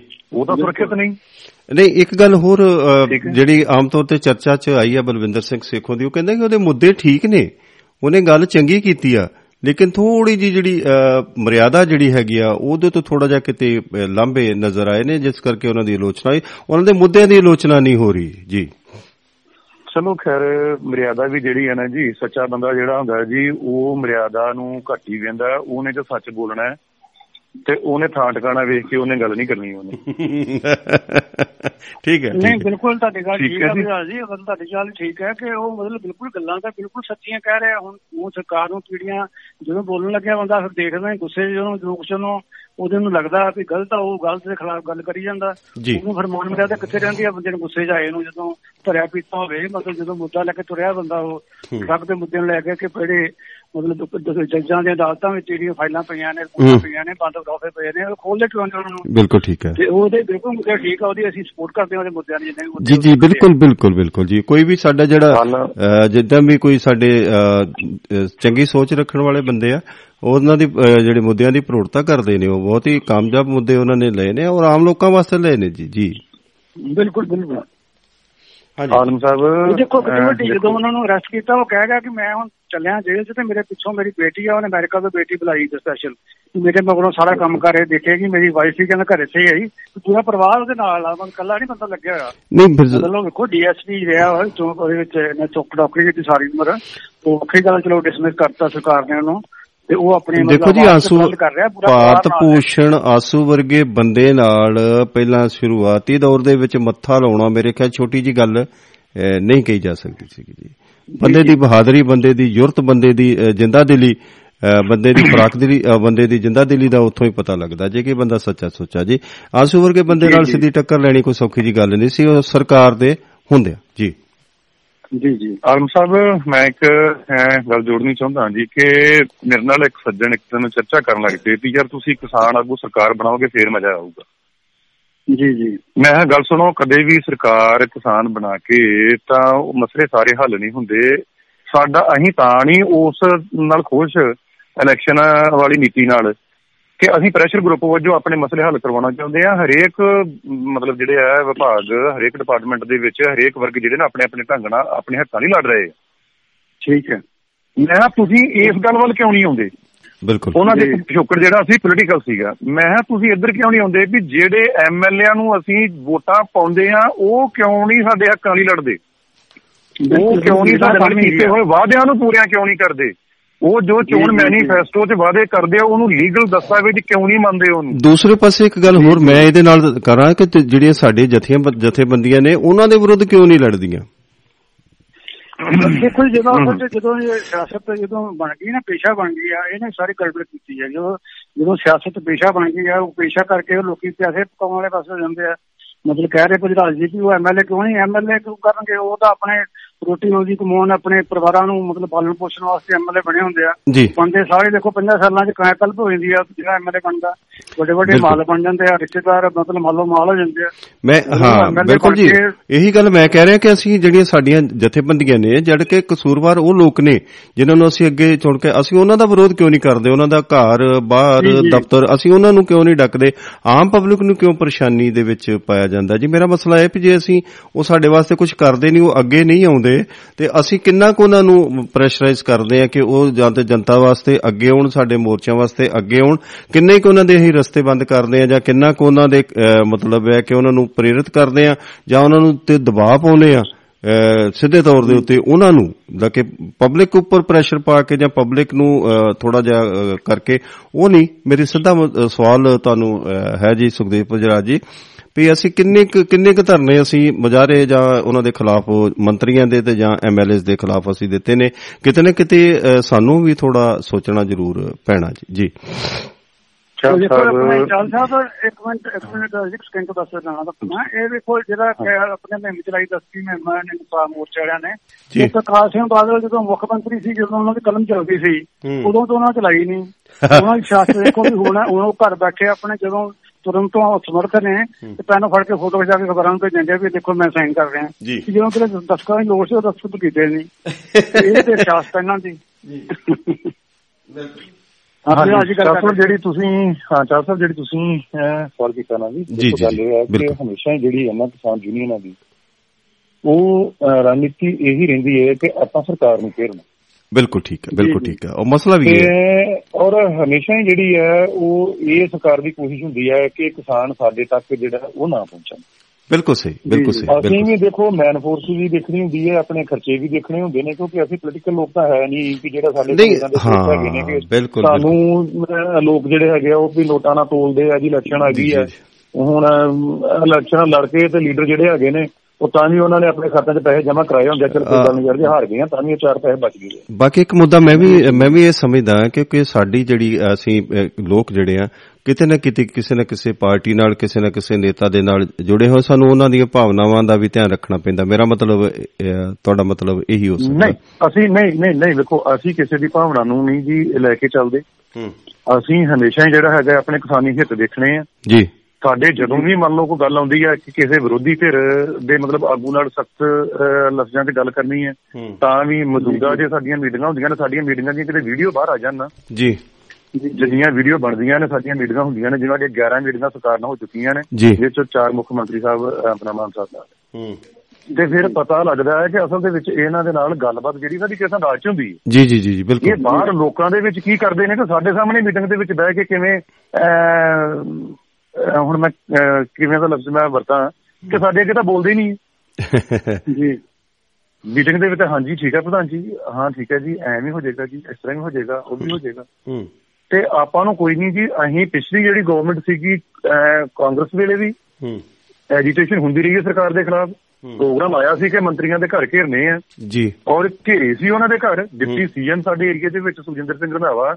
ਉਹਨਾਂ ਦੇ ਘਰ ਮੂਰੇ ਜਿਹੜਾ ਸੀ 10 ਘੰਟੇ ਧਰਨਾ ਲੱਗਾ ਰਿਹਾ ਸੀ। ਜੀ। ਜੀ ਜੀ ਆਲੇ ਮੈਨੂੰ ਬਿਲਕੁਲ ਯਾਰ ਠੀਕ ਠੀਕ ਹੈ। ਠੀਕ ਹੈ ਜਦੋਂ ਝੋਨੇ ਦੇ ਸੀਜ਼ਨ ਦੇ ਵਿੱਚ ਇਹਨਾਂ ਖਰੀਦ ਲਿੱਤੀ ਕੀਤੀ ਇਹਨਾਂ ਨੇ ਬਸ ਸੋ ਇਸ ਕਰਕੇ ਇਹੋ ਜੀ ਕੋਈ ਗੱਲ ਨਹੀਂ ਹੁੰਦੀ। ਕੁਝ ਹਾਲਾਤ ਦੇਖਣੇ ਪੈਂਦੇ ਆ ਕਿਸੇ ਵੇਲੇ। ਰਹੀ ਗੱਲ ਜਿਹੜੀਆਂ ਤੁਸੀਂ ਸੜਕਾਂ ਜਾਮ ਕਰਨ ਦੀ ਗੱਲ ਕਰਦੇ ਹੋ। ਹੂੰ। ਦੇਖੋ ਡੀਸੀ ਦਫ਼ਤਰ ਤੁਸੀਂ ਬੈਠੇ ਰਹੋ ਨਾ। ਹੂੰ। ਅਸੀਂ ਆਲਮ ਸਾਹਿਬ ਜੀ ਨੂੰ ਚੰਗੀ ਤਰ੍ਹਾਂ ਪਤਾ ਹੋਣਾ ਹੈ ਜੀ ਇੰਪਰੂਵਮੈਂਟ ਟਰਸਟ ਦੇ ਕੋਲੋਂ ਪੈਸੇ ਲੈਣੇ ਸੀਗੇ। ਬਿਲਕੁਲ ਜੀ ਬਿਲਕੁਲ।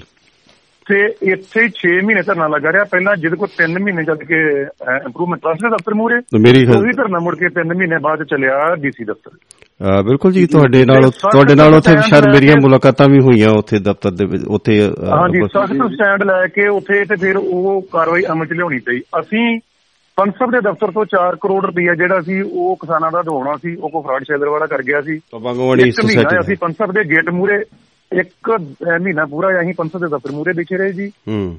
ਕੋਈ ਕਾਰਵਾਈ ਅਮਲ ਦੇ ਵਿੱਚ ਨਹੀਂ। ਮੈਂ ਡਿਪਟੀ ਕਮਿਸ਼ਨਰ ਨੂੰ ਵੀ ਮਿਲਣਾ ਮੈਂ ਚੰਡੀਗੜ੍ਹ ਵੀ ਲੈਟਰ ਲਿਖੀਆਂ ਮੈਂ ਚੰਡੀਗੜ੍ਹ ਜਾ ਕੇ ਮਿਲਿਆ ਵੀ ਮੈਂ ਪੰਸਬ ਦੇ ਜੋ ਸੀਗੇ ਇਹਨਾਂ ਦੇ ਜੀਐਮ ਜੀ। ਹੋਇਆ ਕੀ ਕਿ ਇੱਕ ਦਿਨ ਫਿਰ ਮੈਨੂੰ ਪੰਸਬ ਦੇ ਦਫ਼ਤਰ ਨੂੰ ਇਹਨਾਂ ਦੀ ਇਨਸਪੈਕਸ਼ਨ ਵਾਸਤੇ ਚੰਡੀਗੜ੍ਹ ਤੋਂ ਟੀਮ ਆਈ ਸੀ। ਟੀਮ ਅੰਦਰ ਦੇ ਅਸੀਂ ਗੇਟ ਨੂੰ ਬਾਹਰੋਂ ਤਾਲਾ ਮਾਰਤਾ। ਗੁੱਡ ਬਹੁਤ ਵਧੀਆ। ਠੀਕ ਅਸੀਂ ਫਿਰ ਬਾਹਰੋਂ ਜਦੋਂ ਤਾਲਾ ਮਾਰਿਆ ਤੇ ਫਿਰ ਤਿੰਨਾਂ ਘੰਟਿਆਂ ਦੇ ਵਿੱਚ ਵਿੱਚ ਹੀ ਸਾਰੀ ਜਿਹੜੀ 4 ਕਰੋੜ ਰਕਮ ਸੀਗੀ ਉਹ ਖਾਤਿਆਂ ਕਿਸਾਨਾਂ ਦੇ ਵਿੱਚ ਪਈ ਪੈ ਗਈ ਵਾਹ ਜੀ ਸੋ. ਅਸੀਂ ਸਾਰੇ ਹੱਥ। ਵਰਤਦੇ ਹਾਂ ਚਾਲ ਸਾਹਿਬ ਮੁਬਾਰਕਾਂ ਜੀ ਮੁਬਾਰਕਾਂ ਜੀ ਇਸ ਮੁਬਾਰਕਾਂ ਜੀ। ਬਾਕੀ ਇੰਪਰੂਵਮੈਂਟ ਟਰਸਟ ਵਾਲੇ ਜਿਹੜੇ ਉਹ ਤੁਹਾਨੂੰ ਪਤਾ ਹੀ ਉਹਦੇ ਵਿੱਚ ਆਪਾਂ ਮਿਲਦੇ ਗਿਲਦੇ ਰਹੇ ਆ ਉੱਥੇ। ਉਹ ਵੀ ਤੁਹਾਡੀ ਬੜੀ ਵੱਡੀ ਪ੍ਰਾਪਤੀ ਸੀਗੀ। ਜੀ ਇਹ ਵੀ ਬਹੁਤ ਵੱਡੀ ਪ੍ਰਾਪਤੀ। ਸੋ ਮੁਬਾਰਕਾਂ ਜੀ ਤੁਹਾਨੂੰ। ਇਹੋ ਜਿਹੇ ਮੁੱਦੇ ਜਿਹੜੇ ਸਹਿਯੋਗ ਨਾਲ ਹੈ ਜੀ ਸਰ। ਜੀ। ਜੀ ਜੀ। ਹਾਂ ਮੈਂ ਗੱਲ ਇਹ ਕਰ ਰਿਹਾ ਸੀ ਵੀ ਦੇਖੋ ਜਿਹੜਾ ਰਸਤਾ ਰੋਕਣ ਦੀ ਗੱਲ ਹੁੰਦੀ ਹੈ ਨਾ ਜੀ ਇਹ ਸਾਡੀ ਮਜਬੂਰੀ ਬਣ ਜਾਂਦੀ ਹੈ ਕਈ ਵਾਰ। ਔਰ ਇੱਕ ਗੱਲ ਹੋਰ ਹੈ ਚਾਹ ਸਾਹਿਬ ਕਦੇ ਵੀ ਨਾ। ਹੂੰ।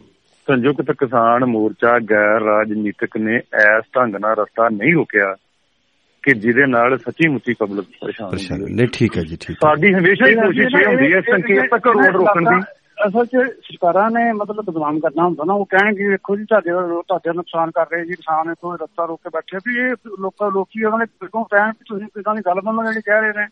ਕਿਸਾਨ ਕੋਈ ਸਦਾਈ ਥੋੜਾ ਵੀ ਧਰਨੇ ਜਾ ਕੇ ਬਹਿ ਕੇ ਆ ਕੇ ਸਾਰੇ ਘਰ ਬਾਰ ਛੱਡ ਕੇ ਨੰਗੇ ਹੋ ਬੈਠੇ ਨੇ। ਨਹੀਂ ਮੈਂ ਨੰਗੇ ਸੜਕਾਂ ਤੇ ਬੈਠੇ ਨੇ। ਬਿਲਕੁਲ ਬਿਲਕੁਲ ਜੀ ਵੇਲੇ ਥੋੜੇ ਉਹਨਾਂ ਨੂੰ ਤਾਂ ਕੋਈ ਨਾ ਕੋਈ ਸਰਕਾਰ ਤੋਂ ਹਾਂਜੀ। ਕਾਲਮ ਸਾਹਿਬ ਜਿਹੜੀ ਗੱਲ ਹੈ ਨਾ ਸਾਕੀ ਦੀ ਮਾਸੀ ਤੁਹਾਡੀ ਗੱਲ ਰੁਕੇਗੀ। ਦੇਖੋ ਅਸੀਂ ਪਿੱਛੇ ਜਦੋਂ ਭੁੱਖ ਹੜਤਾ ਸੌਰੀ ਮਰਨ ਵਰਤੇ ਬੈਠੇ ਸੀ ਨਾ ਸਾਡੇ ਟੀਮ ਮੈਂਬਰ ਡੱਲੇਵਾਲ ਸਾਹਿਬ। ਹੂੰ। ਜੀ ਅਸੀਂ ਉਦੋਂ ਪੂਰੇ ਪੰਜਾਬ ਦੇ ਵਿੱਚ 6 ਪੁਆਇੰਟ ਰੋਕੇ। ਹੂੰ। ਜੀ ਜੀ। ਉਸ ਤੋਂ ਪਹਿਲਾਂ ਹੀ ਅਸੀਂ ਇੱਕ ਵਾਰੀ ਇੱਕ ਦਿਨ ਵਾਸਤੇ ਬੈਠੇ ਸੀਗੇ ਉਦੋਂ ਅਸੀਂ 10 ਪੁਆਇੰਟ ਰੋਕੇ। ਹੂੰ। ਜੀ। ਸਾਡੀ ਕੋਸ਼ਿਸ਼ ਇਹ ਹੁੰਦੀ ਹੈ ਕਿ ਇਸ ਢੰਗ ਦੇ ਨਾਲ ਜਿਹੜਾ ਉਹ ਰੋਡ ਜਾਮ ਕਰੀਏ ਕਿ ਸਿਰਫ ਸੰਕੇਤਕ ਤੌਰ ਤੇ ਲੱਗੇ ਸਰਕਾਰ ਨੂੰ ਦੇਖਣ ਨੂੰ ਮੀਡੀਆ ਰਾਹੀਂ ਵੀ ਰੋਡ ਜਾਮ ਕੀਤੇ ਹੈ। ਇਹ ਲੋਕ ਦੁਖੀ ਨੇ ਤਾਂ ਸੜਕਾਂ ਤੇ ਬੈਠੇ ਨੇ। ਲੋਕਾਂ ਨੂੰ ਤੰਗ ਕਰਨਾ ਸਾਡੀ ਜਿਹੜੀ ਉਹ ਫਿਤਰਤ ਨਹੀਂ, ਸੁਭਾਅ ਨਹੀਂ, ਕਿਉਂਕਿ ਅਸੀਂ ਨੂੰ ਵੀ- ਹਾਂ। 2-4 ਕਿਲੋਮੀਟਰ ਦੇ ਨਾਲ ਦੇਖੋ ਜੀ ਜੇ 2-4 ਕਿਲੋਮੀਟਰ ਦੇ ਵੱਲ ਨਾਲ ਕੋ ਆਪਣੀ ਮੰਜ਼ਿਲ ਤੇ ਪਹੁੰਚ ਜਾਂਦਾ ਨਾ ਤੇ ਉਹਨੂੰ ਪਰੇਸ਼ਾਨੀ ਨਹੀਂ ਗਿਣਿਆ ਜਾਂਦਾ। ਬਿਲਕੁਲ ਸਰਵਿਸ ਲੈਣ ਔਰ ਜਿਹੜੀਆਂ ਐਮਰਜੈਂਸੀ ਸੇਵਾਵਾਂ ਨੇ ਉਹ ਬਹਾਲ ਹੁੰਦੀਆਂ। ਹਾਂ। ਉਹ ਗੱਲ ਵੱਖਰੀ ਹੈ ਵੀ ਹੁਣ ਸਾਡੇ ਨਾਲ ਹੀ ਜਿਹੜੀਆਂ ਯੂਨੀਅਨਾਂ ਨੇ ਜਿਨ੍ਹਾਂ ਨੇ ਮਤਲਬ ਮੈਂ ਕਹਿ ਸਕਦਾ ਕਿ ਜਿਨ੍ਹਾਂ ਨੇ ਇਲੈਕਸ਼ਨਾਂ ਲੜੀਆਂ ਉਹਨਾਂ ਸਾਰਿਆਂ ਨੇ। ਜਦੋਂ ਅਸੀਂ ਮਰਨ ਵਰਤੇ ਬੈਠੇ ਸੀ ਤਾਂ ਉਦੋਂ ਸਰਕਾਰ ਘੱਟ ਬੋਲਦੀ ਸੀ ਤੇ ਸਾਡੇ ਆਪਣੇ ਵੱਧ ਬੋਲਦੇ ਸੀ। ਇੱਕ ਤੇ ਗੱਲ ਪਹਿਲਾਂ ਇਹ ਕਿ ਸਾਡੇ ਆਪਣੇ ਸਾਡੇ ਵਿਰੁੱਧ ਪ੍ਰਚਾਰ ਜਿਹੜਾ ਉਹ ਕਰਦੇ ਆ। ਦੂਸਰੀ ਗੱਲ ਬੀਜੇਪੀ ਕਰੇਗੀ ਤੀਸਰੀ ਗੱਲ ਆਮ ਆਦਮੀ ਪਾਰਟੀ ਕਰੂਗੀ। ਇਹਨਾਂ ਦੇ ਜਿਹੜੇ ਨੇ ਆਈਟੀ ਸੈੱਲ ਕਰਨਗੇ। ਇਹਨਾਂ ਲੋਕਾਂ ਤੋਂ ਸਰਕਾਰਾਂ ਤੋਂ ਜਿਹੜੇ ਸਹਾਇਤਾ ਲੈ ਕੇ ਚੱਲਣ ਵਾਲੀਆਂ ਸੰਸਥਾਵਾਂ ਨੇ ਉਹ ਲੋਕ ਗਲਤ ਬੋਲਣਗੇ। ਅਸੀਂ ਤੇ ਯਾਰ ਆਪਣੇ ਮਤਲਬ ਘਰ ਫੂਕ ਤਮਾਸ਼ਾ ਵੇਖਣ ਵਾਲੀ ਗੱਲ ਹੈ ਕਹਿਣ ਤੋਂ ਭਾਵ ਘਰੋਂ ਲਾ। ਕੇ ਤੇ ਅਸੀਂ ਸੇਵਾ ਕਰਦੇ ਪਏ ਆ ਆਪਾਂ ਤਾਂ ਇਹਨਾਂ ਲੋਕਾਂ ਨੂੰ ਤੰਗ ਨਹੀਂ ਕਰਾਂਗੇ ਔਰ ਨਾਲ ਹੀ ਮੈਂ ਇਹ ਗੱਲ ਵੀ ਹੋਰ ਕਹਿ ਦੇਣੀ ਚਾਹੁੰਦਾ।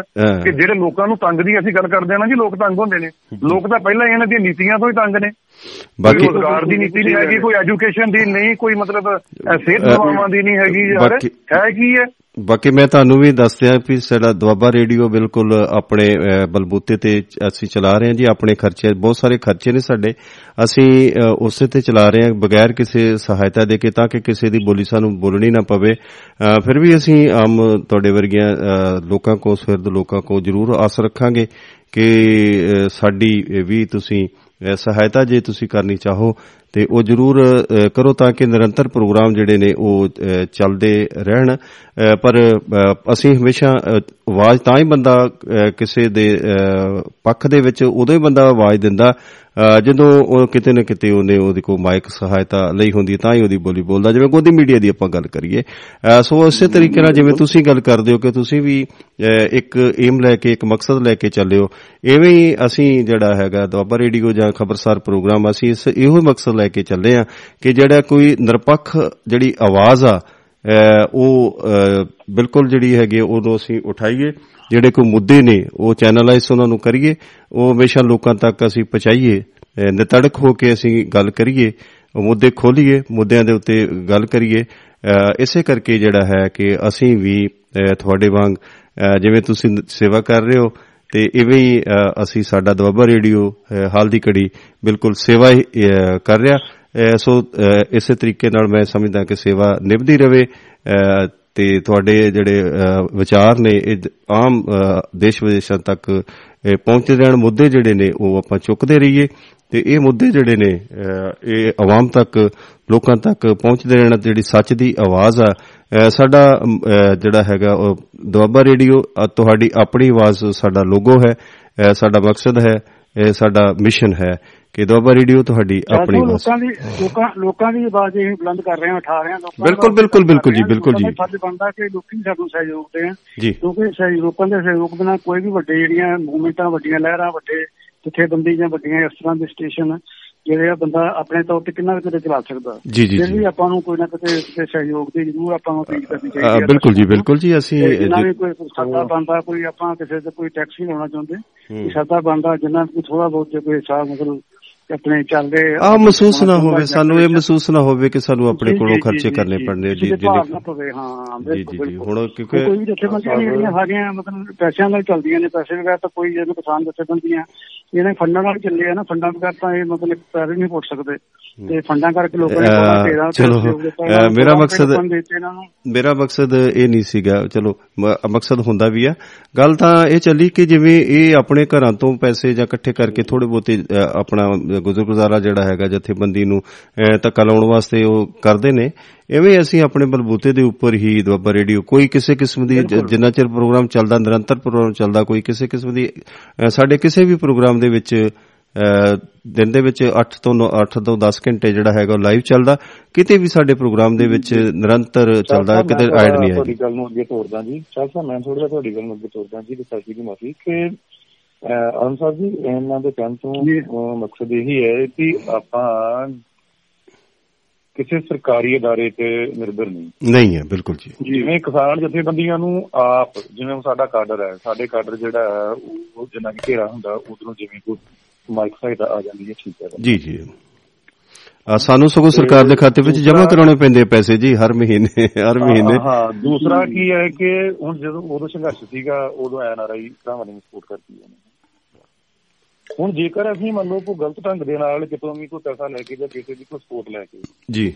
ਜੇ ਕੋਈ ਚੱਲਦੇ ਆ ਤੇ ਫਿਰ ਤਾਂ ਪਹਿਲਾਂ ਹੀ ਬੰਦਾ ਸ਼ੱਕ ਦੇ ਘੇਰੇ 'ਚ ਹੁੰਦਾ ਨਾ ਤਾਂ ਫਿਰ ਨਾ ਹੀ ਅੱਖਾਂ ਕੱਢ ਕੇ ਗੱਲਾਂ ਕੀਤੀਆਂ ਜਾਂਦੀਆਂ ਬਿਲਕੁਲ ਬਿਲਕੁਲ। ਜਾਂ ਹੀ ਸਰਕਾਰ ਨੂੰ ਅੱਖਾਂ ਨਿਗਰ ਅੱਖਾਂ ਦਿਖਾ ਕੇ ਘੂਰ ਕੇ ਸਰਕਾਰ ਤੋਂ ਅਸੀਂ ਤਾਂ ਕੋਈ ਮਸਲੇ ਹੱਲ ਕਰਵਾਉਂਦੇ। ਜੀ। ਬਿਲਕੁਲ ਠੀਕ ਹੈ ਜੀ, ਤੁਸੀਂ ਗੱਲ ਕਰ ਰਹੇ ਹੋ ਗੋਦੀ ਮੀਡੀਆ ਦੀ ਤੇ ਆਪਣਾ ਇੱਥੇ ਪੰਜਾਬ ਦੇ ਵਿੱਚ ਮਾਨ ਮੀਡੀਆ ਦੀ ਹੂੰ। ਬਹੁਤ ਸਾਰੇ ਚੈਨਲ ਇਵੇਂ ਦੇ ਨੇ। ਹੂੰ, ਜਿਹੜੇ ਮੈਂ ਕਹਿ ਸਕਦਾ ਕਿ ਜੀਰਾ ਫੈਕਟਰੀ ਨੂੰ ਕਿਸੇ ਨੇ ਕਵਰ ਹੀ ਨਹੀਂ ਕੀਤਾ। ਨਹੀਂ ਕੀਤਾ। ਹਾਂ ਬਿਲਕੁਲ ਬਿਲਕੁਲ। ਜੀਰਾ ਫੈਕਟਰੀ ਨੂੰ ਕਿਸੇ ਨੇ ਕਵਰ ਹੀ ਨਹੀਂ ਕੀਤਾ। ਸੋਸ਼ਲ ਮੀਡੀਆ ਤੇ ਮਾੜੀ ਮੋਟੀ ਗੱਲਬਾਤ ਹੁੰਦੀ ਰਹੀ ਆ। ਹਾਂ ਹੁਣ ਦੇਖੋ ਨਾ ਜਿਹਦੇ ਕੋਲ ਮੈਂ ਮੈਂ ਸਿਰਫ ਇੱਕ ਗੱਲ ਕੀਤੀ ਕਿਸੇ ਸੱਜਣ ਨਾਲ। ਮੈਂ ਕਿਹਾ ਯਾਰ ਕੀ ਗੱਲ? ਉਹ ਕਹਿੰਦੇ ਯਾਰ ਮੱਕੜ ਸਾਹਿਬ ਤੇ ਹੋ ਗਿਆ ਨਾ। ਯਾਰ ਹੱਦ ਹੋ ਗਈ ਫਿਰ। ਯਾਰ ਜੇ ਇੱਕ ਤੇ ਗਲਤ ਹੋ ਗਿਆ ਤਾਂ ਤੁਸੀਂ ਸਾਰੇ ਇਹੀ ਤਾਂ ਸਰਕਾਰਾਂ ਚਾਹੁੰਦੀਆਂ। ਇਹੀ ਤਾਂ ਸਰਕਾਰਾਂ ਹੁਣ ਫੇਰ ਕਰ ਰਹੀਆਂ ਨੇ। ਇਹਦੇ ਵਿੱਚੋਂ ਇਹ ਕਿ ਚਲੋ ਠੀਕ ਹੈ ਜੀ ਉਹ ਬਹਿਰੂ ਸਾਹਿਬ ਨੂੰ ਕਰ ਲਓ ਜਾਂ ਲੱਖੋਵਾਲ ਸਾਹਿਬ ਬਣਾ ਨੂੰ। ਚਲੋ ਖੈਰ ਮੈਂ ਲੱਖੋਵਾਲ ਸਾਹਿਬ ਦੇ ਨਾਲ ਸਪਸ਼ਟ ਸੱਚ ਕਹੂੰਗਾ ਜੀ। ਬਤੌਰੇ ਕਿਸਾਨ ਆਗੂ। ਕਿਉਂਕਿ ਉਹ ਵੀ ਜੇ ਕਿਸਾਨ ਆਗੂ ਨੇ ਕਿਸਾਨ ਆਗੂ ਉਹ ਉਦੋਂ ਸੀਗੇ ਜਦੋਂ ਤੱਕ ਮੰਡੀ ਬੋਰਡ ਦੇ ਚੇਅਰਮੈਨ ਨਹੀਂ ਸੀ ਬਣੇ। ਜਦੋਂ ਚੇਅਰਮੈਨ ਬਣ ਕੇ ਉਹ ਵੀ ਫਿਰ ਮੁੜ ਕੇ ਬਾਦਲ ਦੀ ਤੇ ਉਹਨਾਂ ਤੇ ਤਾਂ ਮੈਂ ਕਮੈਂਟ ਇਦੋਂ ਵੱਧ ਕੋਈ ਨਹੀਂ ਕਰਦਾ। ਹੂੰ। ਨਹੀਂ ਉਦੋਂ ਵੀ ਬੜਾ ਸਖਤ ਫੈਸਲੇ ਲੈਂਦੇ ਹੁੰਦੇ। ਸੀ। ਬਾਦਲ ਸਾਹਿਬ ਦੀ ਸਿਆਸਤ ਦਾ ਅਜੇ ਤੱਕ ਅੰਤ ਨਹੀਂ ਪਾ ਸਕੇ। ਉਹਨਾਂ ਕਿਹਾ ਵੀ ਇਹੋ ਹੀ ਬੰਦਾ ਬਹੁਤਾ ਕਰਦਾ ਹੈ ਇਹਨੂੰ ਦਿਓ ਹਾਂ ਜਰਾ ਵੱਡੀ ਹਰੀ ਸੈਂਖੀ ਜਿਹੜੀ ਬੋਟੀ ਬੋਟੀ ਪਾ ਮੂੰਹ ਦੇ ਬੋਟੀ ਪਾ ਮੂੰਹ ਦੇ ਆ ਸੈਂਖੀ ਪਾਓਗੇ ਜਿਹੜਾ ਜਬ ਚੱਬਦਾ ਹਾਂ ਹਾਂ ਗੱਲ ਫਿਰ ਉੱਥੇ ਅੱਜ ਜਿੱਥੋਂ ਸ਼ੁਰੂ ਕੀਤੀ ਸੀ। ਕਿ ਸੱਚੀ ਮੁੱਚੀ ਹੋਈ ਜੇ ਮੰਨ ਲਓ ਵੀ ਸਰਕਾਰ ਜਿਵੇਂ ਕਿ ਇਹਨਾਂ ਦੇ ਕਾਰੋਬਾਰ ਨੇ ਕੁਝ ਸਾਰਿਆਂ ਦੇ ਜਿਸ ਇੱਥੇ ਕੋਈ ਲੱਗਦਾ ਵੀ ਇਹ ਕੋਈ ਆੜਤਾਂ ਰਾਹੀਂ ਕੁਝ ਇਹਨਾਂ ਦਾ ਕੋਈ ਹੋਊਗਾ ਜਾਂ ਕੁਝ ਇਹਨਾਂ ਰਾਹੀਂ ਕੋਈ ਇਹਨਾਂ ਦੀ ਕੋਈ ਐਂ ਦੀ ਗੱਲਬਾਤ ਹੋਈ ਹੋਊਗੀ। ਜੇ ਕੋਈ ਇਦਾਂ ਦੀ ਗੱਲਬਾਤ ਹੈ ਵੈਲਕਮ। ਪਰ ਪਾਰਦਰਸ਼ੀ ਢੰਗ ਦੇ ਨਾਲ ਜਿਹੜਾ ਸਾਰੇ ਕੰਮ ਹੋਣੇ ਚਾਹੀਦੇ ਨੇ ਤੇ ਜਿਹੜੇ ਇੱਕ ਮੈਂ ਕਹਿੰਦਾ ਵੀ ਅੱਜ ਹੋਣਾ ਤੇ ਇਦਾਂ ਚਾਹੀਦਾ। ਮੈਂ ਤਾਂ ਕਹਿੰਦਾ ਇੱਕ ਮੁਲਾਜ਼ਮ ਤੋਂ ਲੈ ਕੇ ਹੂੰ। ਤੇ ਇਹਨਾਂ ਨੂੰ ਜਿਹੜਾ ਹੈਗਾ ਮੰਤਰੀ ਤੱਕ ਸੀਐਮ ਤੱਕ ਪੀਐਮ ਤੱਕ ਇਹਨਾਂ ਨੂੰ ਜਿਹੜੀ ਹੈ ਸਾਰਿਆਂ ਦੀ ਜਾਂਚ ਕਰਵਾਉਣੀ ਚਾਹੀਦੀ ਹੈ ਕਿ ਕੀ ਇਹਨਾਂ ਦੇ ਵਸੀਲਿਆਂ ਤੋਂ ਵੱਧ ਕਿੰਨੀ ਜਾਇਦਾਦ ਹੈ। ਅੱਜ ਜੇ ਤੁਸੀਂ ਕਿਸੇ ਐਸਡੀਐਮ ਦੇ ਡਰਾਈਵਰ ਦੀ ਜਾਂਚ ਕਰਵਾ ਲਓ। ਪਹਿਲਾਂ ਕਰ ਲਿਆ ਆਪਾਂ ਪਹਿਲਾਂ ਕੱਲ ਆਪਾਂ ਕੋਈ ਆਪਾਂ ਹੁਣ ਜਿਹੜਾ ਕੱਲ ਛਾਪੇ ਪਏ ਆ ਇਹ ਐਫਸੀ ਦੇ ਸਾਰੇ ਪੰਜਾਬ 'ਚ ਉਹਦੀ ਇਹ ਗੱਲਬਾਤ ਕਰ ਲਈ ਆਪਾਂ ਹੁਣੇ ਬੋਲੀ ਚਾਲ ਸਾਹਿਬ ਨਹੀਂ ਕਰੋ। ਤੁਸੀਂ ਪਰ ਆਪਣੇ ਸੁਖਦੇਵ ਜੀ ਤੁਸੀਂ ਨਾਲ ਬੇਸ਼ੱਕ ਜੁੜੇ ਰਹੋ ਕੋਈ ਦਿੱਕਤ ਨਹੀਂ। ਹਾਂ ਤੁਸੀਂ ਉਹਨਾਂ ਛਾਪਿਆਂ ਦੀ ਜਿਹੜੀ ਗੱਲ ਆਪਾਂ ਕਰਨੀ ਸੀਗੀ ਜਿਹੜੀ ਕਿ ਉਹ ਉਹੀ ਚਰਚਾ ਵਿਸ਼ਾ। ਅਸੀਂ ਉੱਥੋਂ ਹੀ ਛੇੜਿਆ ਸੀਗਾ ਪੁਜਰਾਜ ਜੀ ਨੇ ਜਿਹੜੀ ਕਿ ਕਿਸਾਨ ਜਥੇਬੰਦੀਆਂ ਦੇ ਉੱਤੇ ਜਾਂ ਕਿਸਾਨ ਨੇਤਾਵਾਂ ਦੇ ਉੱਪਰ ਵੀ ਜਿਹੜੇ ਹੈਗੇ ਛਾਪੇ ਪਏ ਸੀਗੇ। ਉਹਨਾਂ ਦਾ ਵੀ ਜ਼ਿਕਰ ਚੱਲ ਰਿਹਾ ਸੀਗਾ ਜਿਹੜੇ ਦੂਸਰੇ ਐਨਆਈਏ ਨੇ ਛਾਪੇ ਮਾਰੇ ਨੇ ਜਿਹੜੇ 30 ਪੰਜਾਬ ਦੇ ਵਿੱਚ 76 ਦੂਸਰੇ ਥਾਵਾਂ ਦੇ ਉੱਪਰ। ਇਹਦੇ ਤੇ 2 5-7 ਮਿੰਟ ਦੀ ਤੁਸੀਂ ਉਹ ਚਰਚਾ ਕਰੋ। ਫਿਰ ਜਿਹੜੀ ਕਿ ਹਰਿਆਣਾ ਸਿੱਖ ਗੁਰਦੁਆਰਾ ਪ੍ਰਬੰਧਕ ਕਮੇਟੀ ਦਾ ਜਿਹੜਾ ਕਾਟੋ ਕਲੇਸ਼ ਉਹਦੇ ਤੇ ਵੀ ਅਸੀਂ ਗੱਲ ਕਰਨੀ ਆ। ਇੱਕ ਗੱਲ ਅਸੀਂ ਹੋਰ ਕਰਨੀ ਆ। ਕਿ ਜਿਹੜੀਆਂ ਹੁਣ ਕਿਸਾਨ ਜਥੇਬੰਦੀਆਂ ਨੇ ਇਹ ਇਨਸਾਫ ਮੋਰਚੇ ਨੂੰ ਸਪੋਰਟ ਦੇਣਾ ਸ਼ੁਰੂ ਕਰਦੇ ਆ ਕਿ ਇਹਦਾ ਰਾਜਨੀਤੀਕਰਨ ਇਹਨੂੰ ਅਸੀਂ ਕਵਾਂਗੇ ਜਾਂ ਇਹਦੇ ਪਿੱਛੇ ਕੀ ਪਿਛੋਕੜ ਹੈ? ਉਹ ਪਜਰਾਜ ਜੀ ਕੋ ਅਸੀਂ ਸਵਾਲ ਦਾ ਜਵਾਬ ਲੈਣਾ। ਜੀ। ਚਲੋ ਕਰੋ ਗੱਲ ਜੀ ਤੁਸੀਂ ਹੁਣ ਆਲਮ ਸਾਹਿਬ।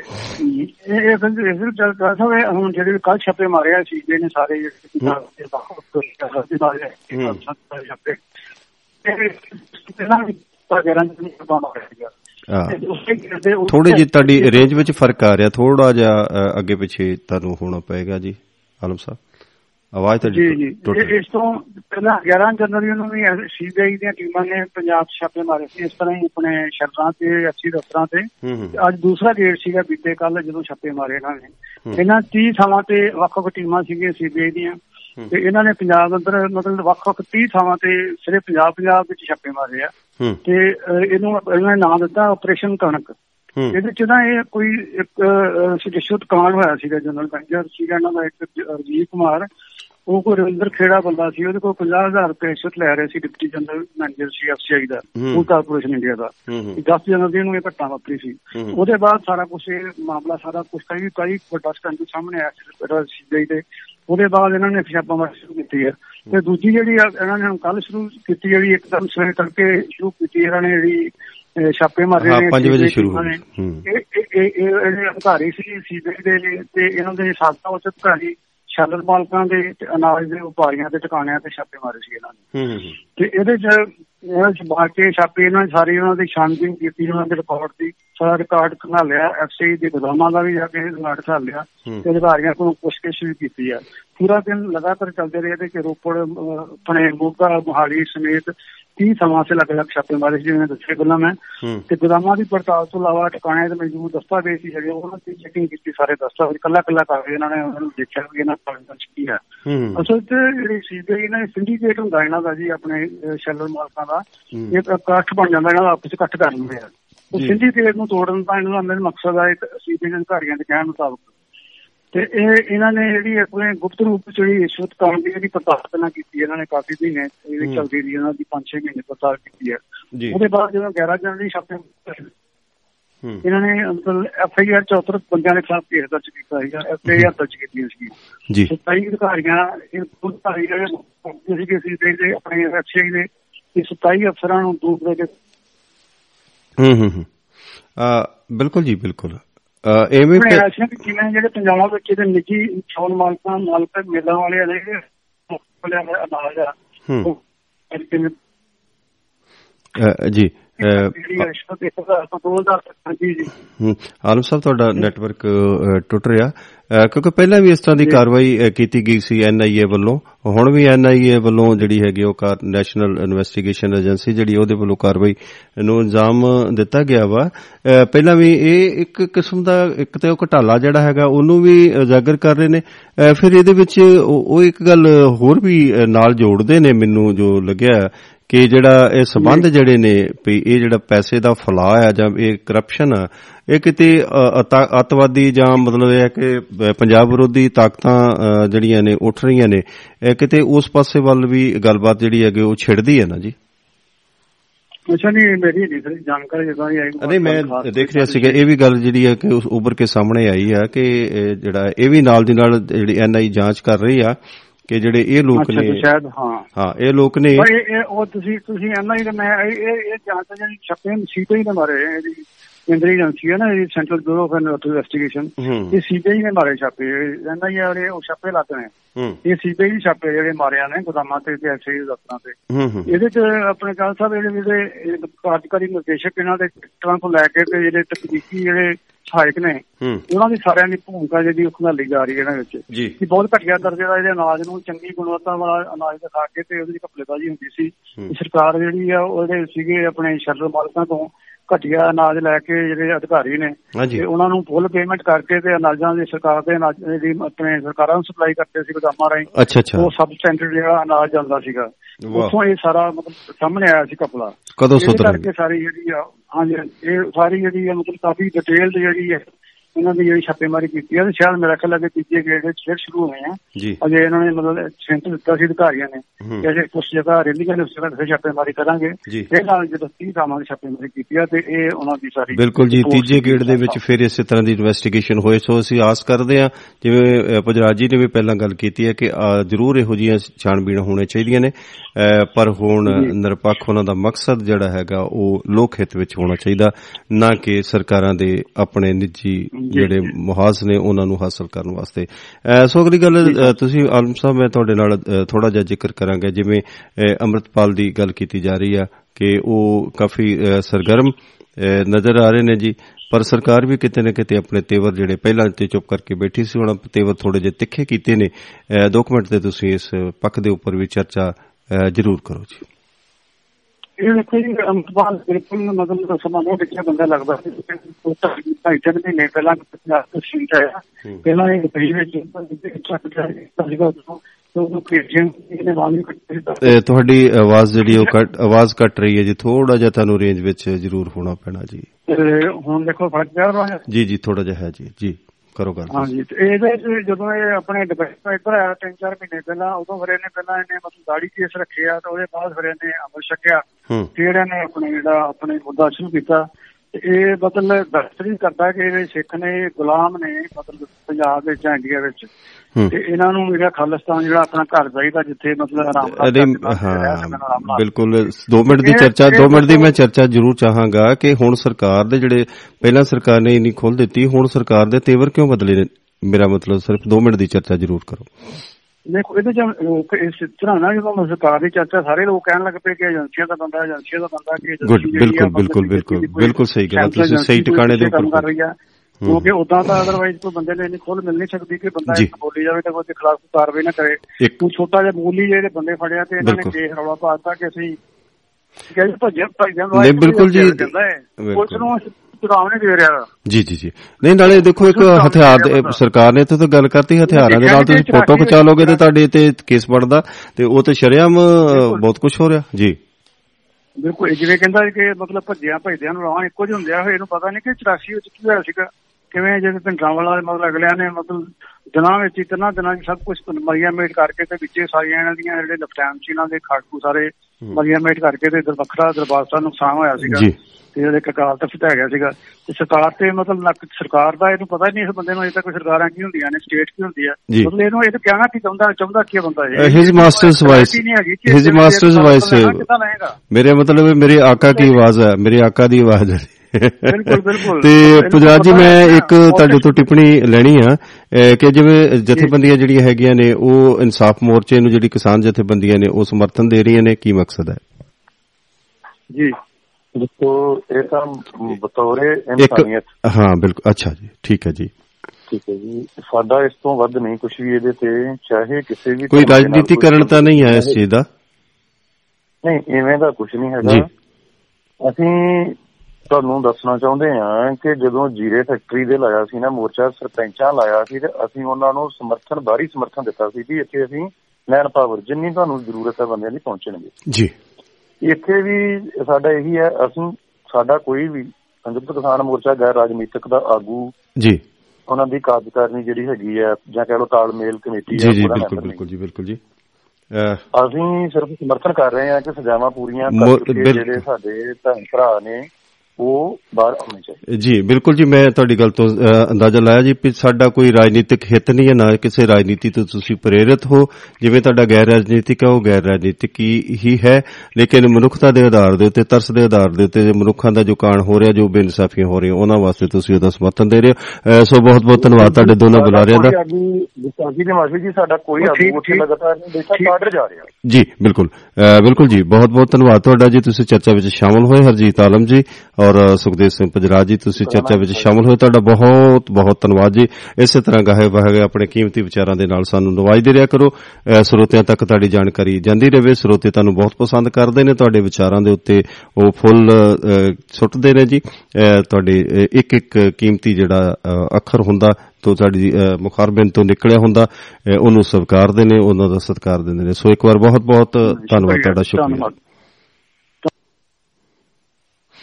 ਅ, ਸੋ ਦੋਸਤੋ ਚਰਚਾ ਦੇ ਵਿੱਚ ਹਿੱਸਾ ਲੈਣ ਵਾਸਤੇ ਹਰਜੀਤ ਸਿੰਘ ਆਲਮ ਸੀ ਤੇ ਸੁਖਦੇਵ ਸਿੰਘ ਪਜਰਾਜ ਜੀ ਭਖਵੀਂ ਅ, ਗੱਲਬਾਤ ਕੀਤੀ ਹੈ। ਬਹੁਤ ਸਾਰੇ ਮੁੱਦਿਆਂ ਤੇ ਗੱਲਬਾਤ ਹੋਈ ਹੈ ਔਰ ਬੜੇ ਉਸਾਰੂ ਢੰਗ ਦੇ ਨਾਲ ਗੱਲਬਾਤ ਹੋਈ ਹੈ ਬੜੇ ਸੁਚਾਰੂ ਢੰਗ ਦੇ ਨਾਲ ਗੱਲ ਚੱਲੀ ਹੈ। ਜੋ ਅੱਜ ਵਾਸਤੇ ਅ, ਦੋਸਤੋ ਇੰਨਾ ਹੀ ਕੱਲ ਫਿਰ ਮਿਲਾਂਗੇ ਕਿਸੇ ਵੱਖਰੇ ਮੁੱਦੇ ਦੇ ਨਾਲ ਕਿਸੇ ਭਖਵੀਂ ਬਹਿਸ ਦੇ ਨਾਲ। ਅ, ਸੋ ਆਪਣਾ ਖਿਆਲ ਰੱਖੋ ਜਿਉਂਦੇ ਵਸਦੇ ਰਹੋ। ਅ, ਸ਼ਬਾ ਖੈਰ।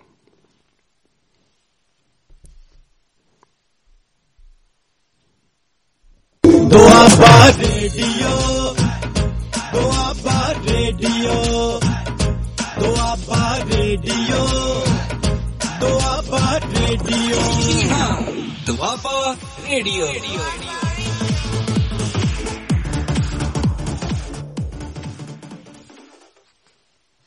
ਸੋ ਦੋਸਤੋ ਦਿਓ ਆਗਿਆ। ਅ, ਅੱਜ ਵਾਸਤੇ ਇੰਨਾ ਹੀ। ਅ, ਧੰਨਵਾਦ ਤੁਹਾਡਾ ਤੁਸੀਂ ਪ੍ਰੋਗਰਾਮ ਨੂੰ ਸੁਣਿਆ ਇਸੇ ਤਰ੍ਹਾਂ ਨਵਾਜ਼ਦੇ ਰਹੋ। ਅ, ਧੰਨਵਾਦ ਬ- ਇੱਕ ਵਾਰ ਫਿਰ ਅ, ਸ਼ਾਮਲ ਹੋਏ ਵਕਤਾਂ ਦਾ ਬੁਲਾਰਿਆਂ ਦਾ। ਅ, ਧੰਨਵਾਦ ਜੀ। ਅ, ਸੋ ਅੱਜ ਵਾਸਤੇ ਸਤਿ ਸ੍ਰੀ ਅਕਾਲ ਆਦਾਬ ਨਮਸਕਾਰ। ਜਿਉਂਦੇ ਵਾਸਤੇ ਰਹੋ ਖੁਸ਼ ਰਹੋ ਆਬਾਦ ਰਹੋ ਮੁਹੱਬਤ ਜਿੰਦਾਬਾਦ ਜ਼ਿੰਦਗੀ ਜ਼ਿੰਦਾਬਾਦ।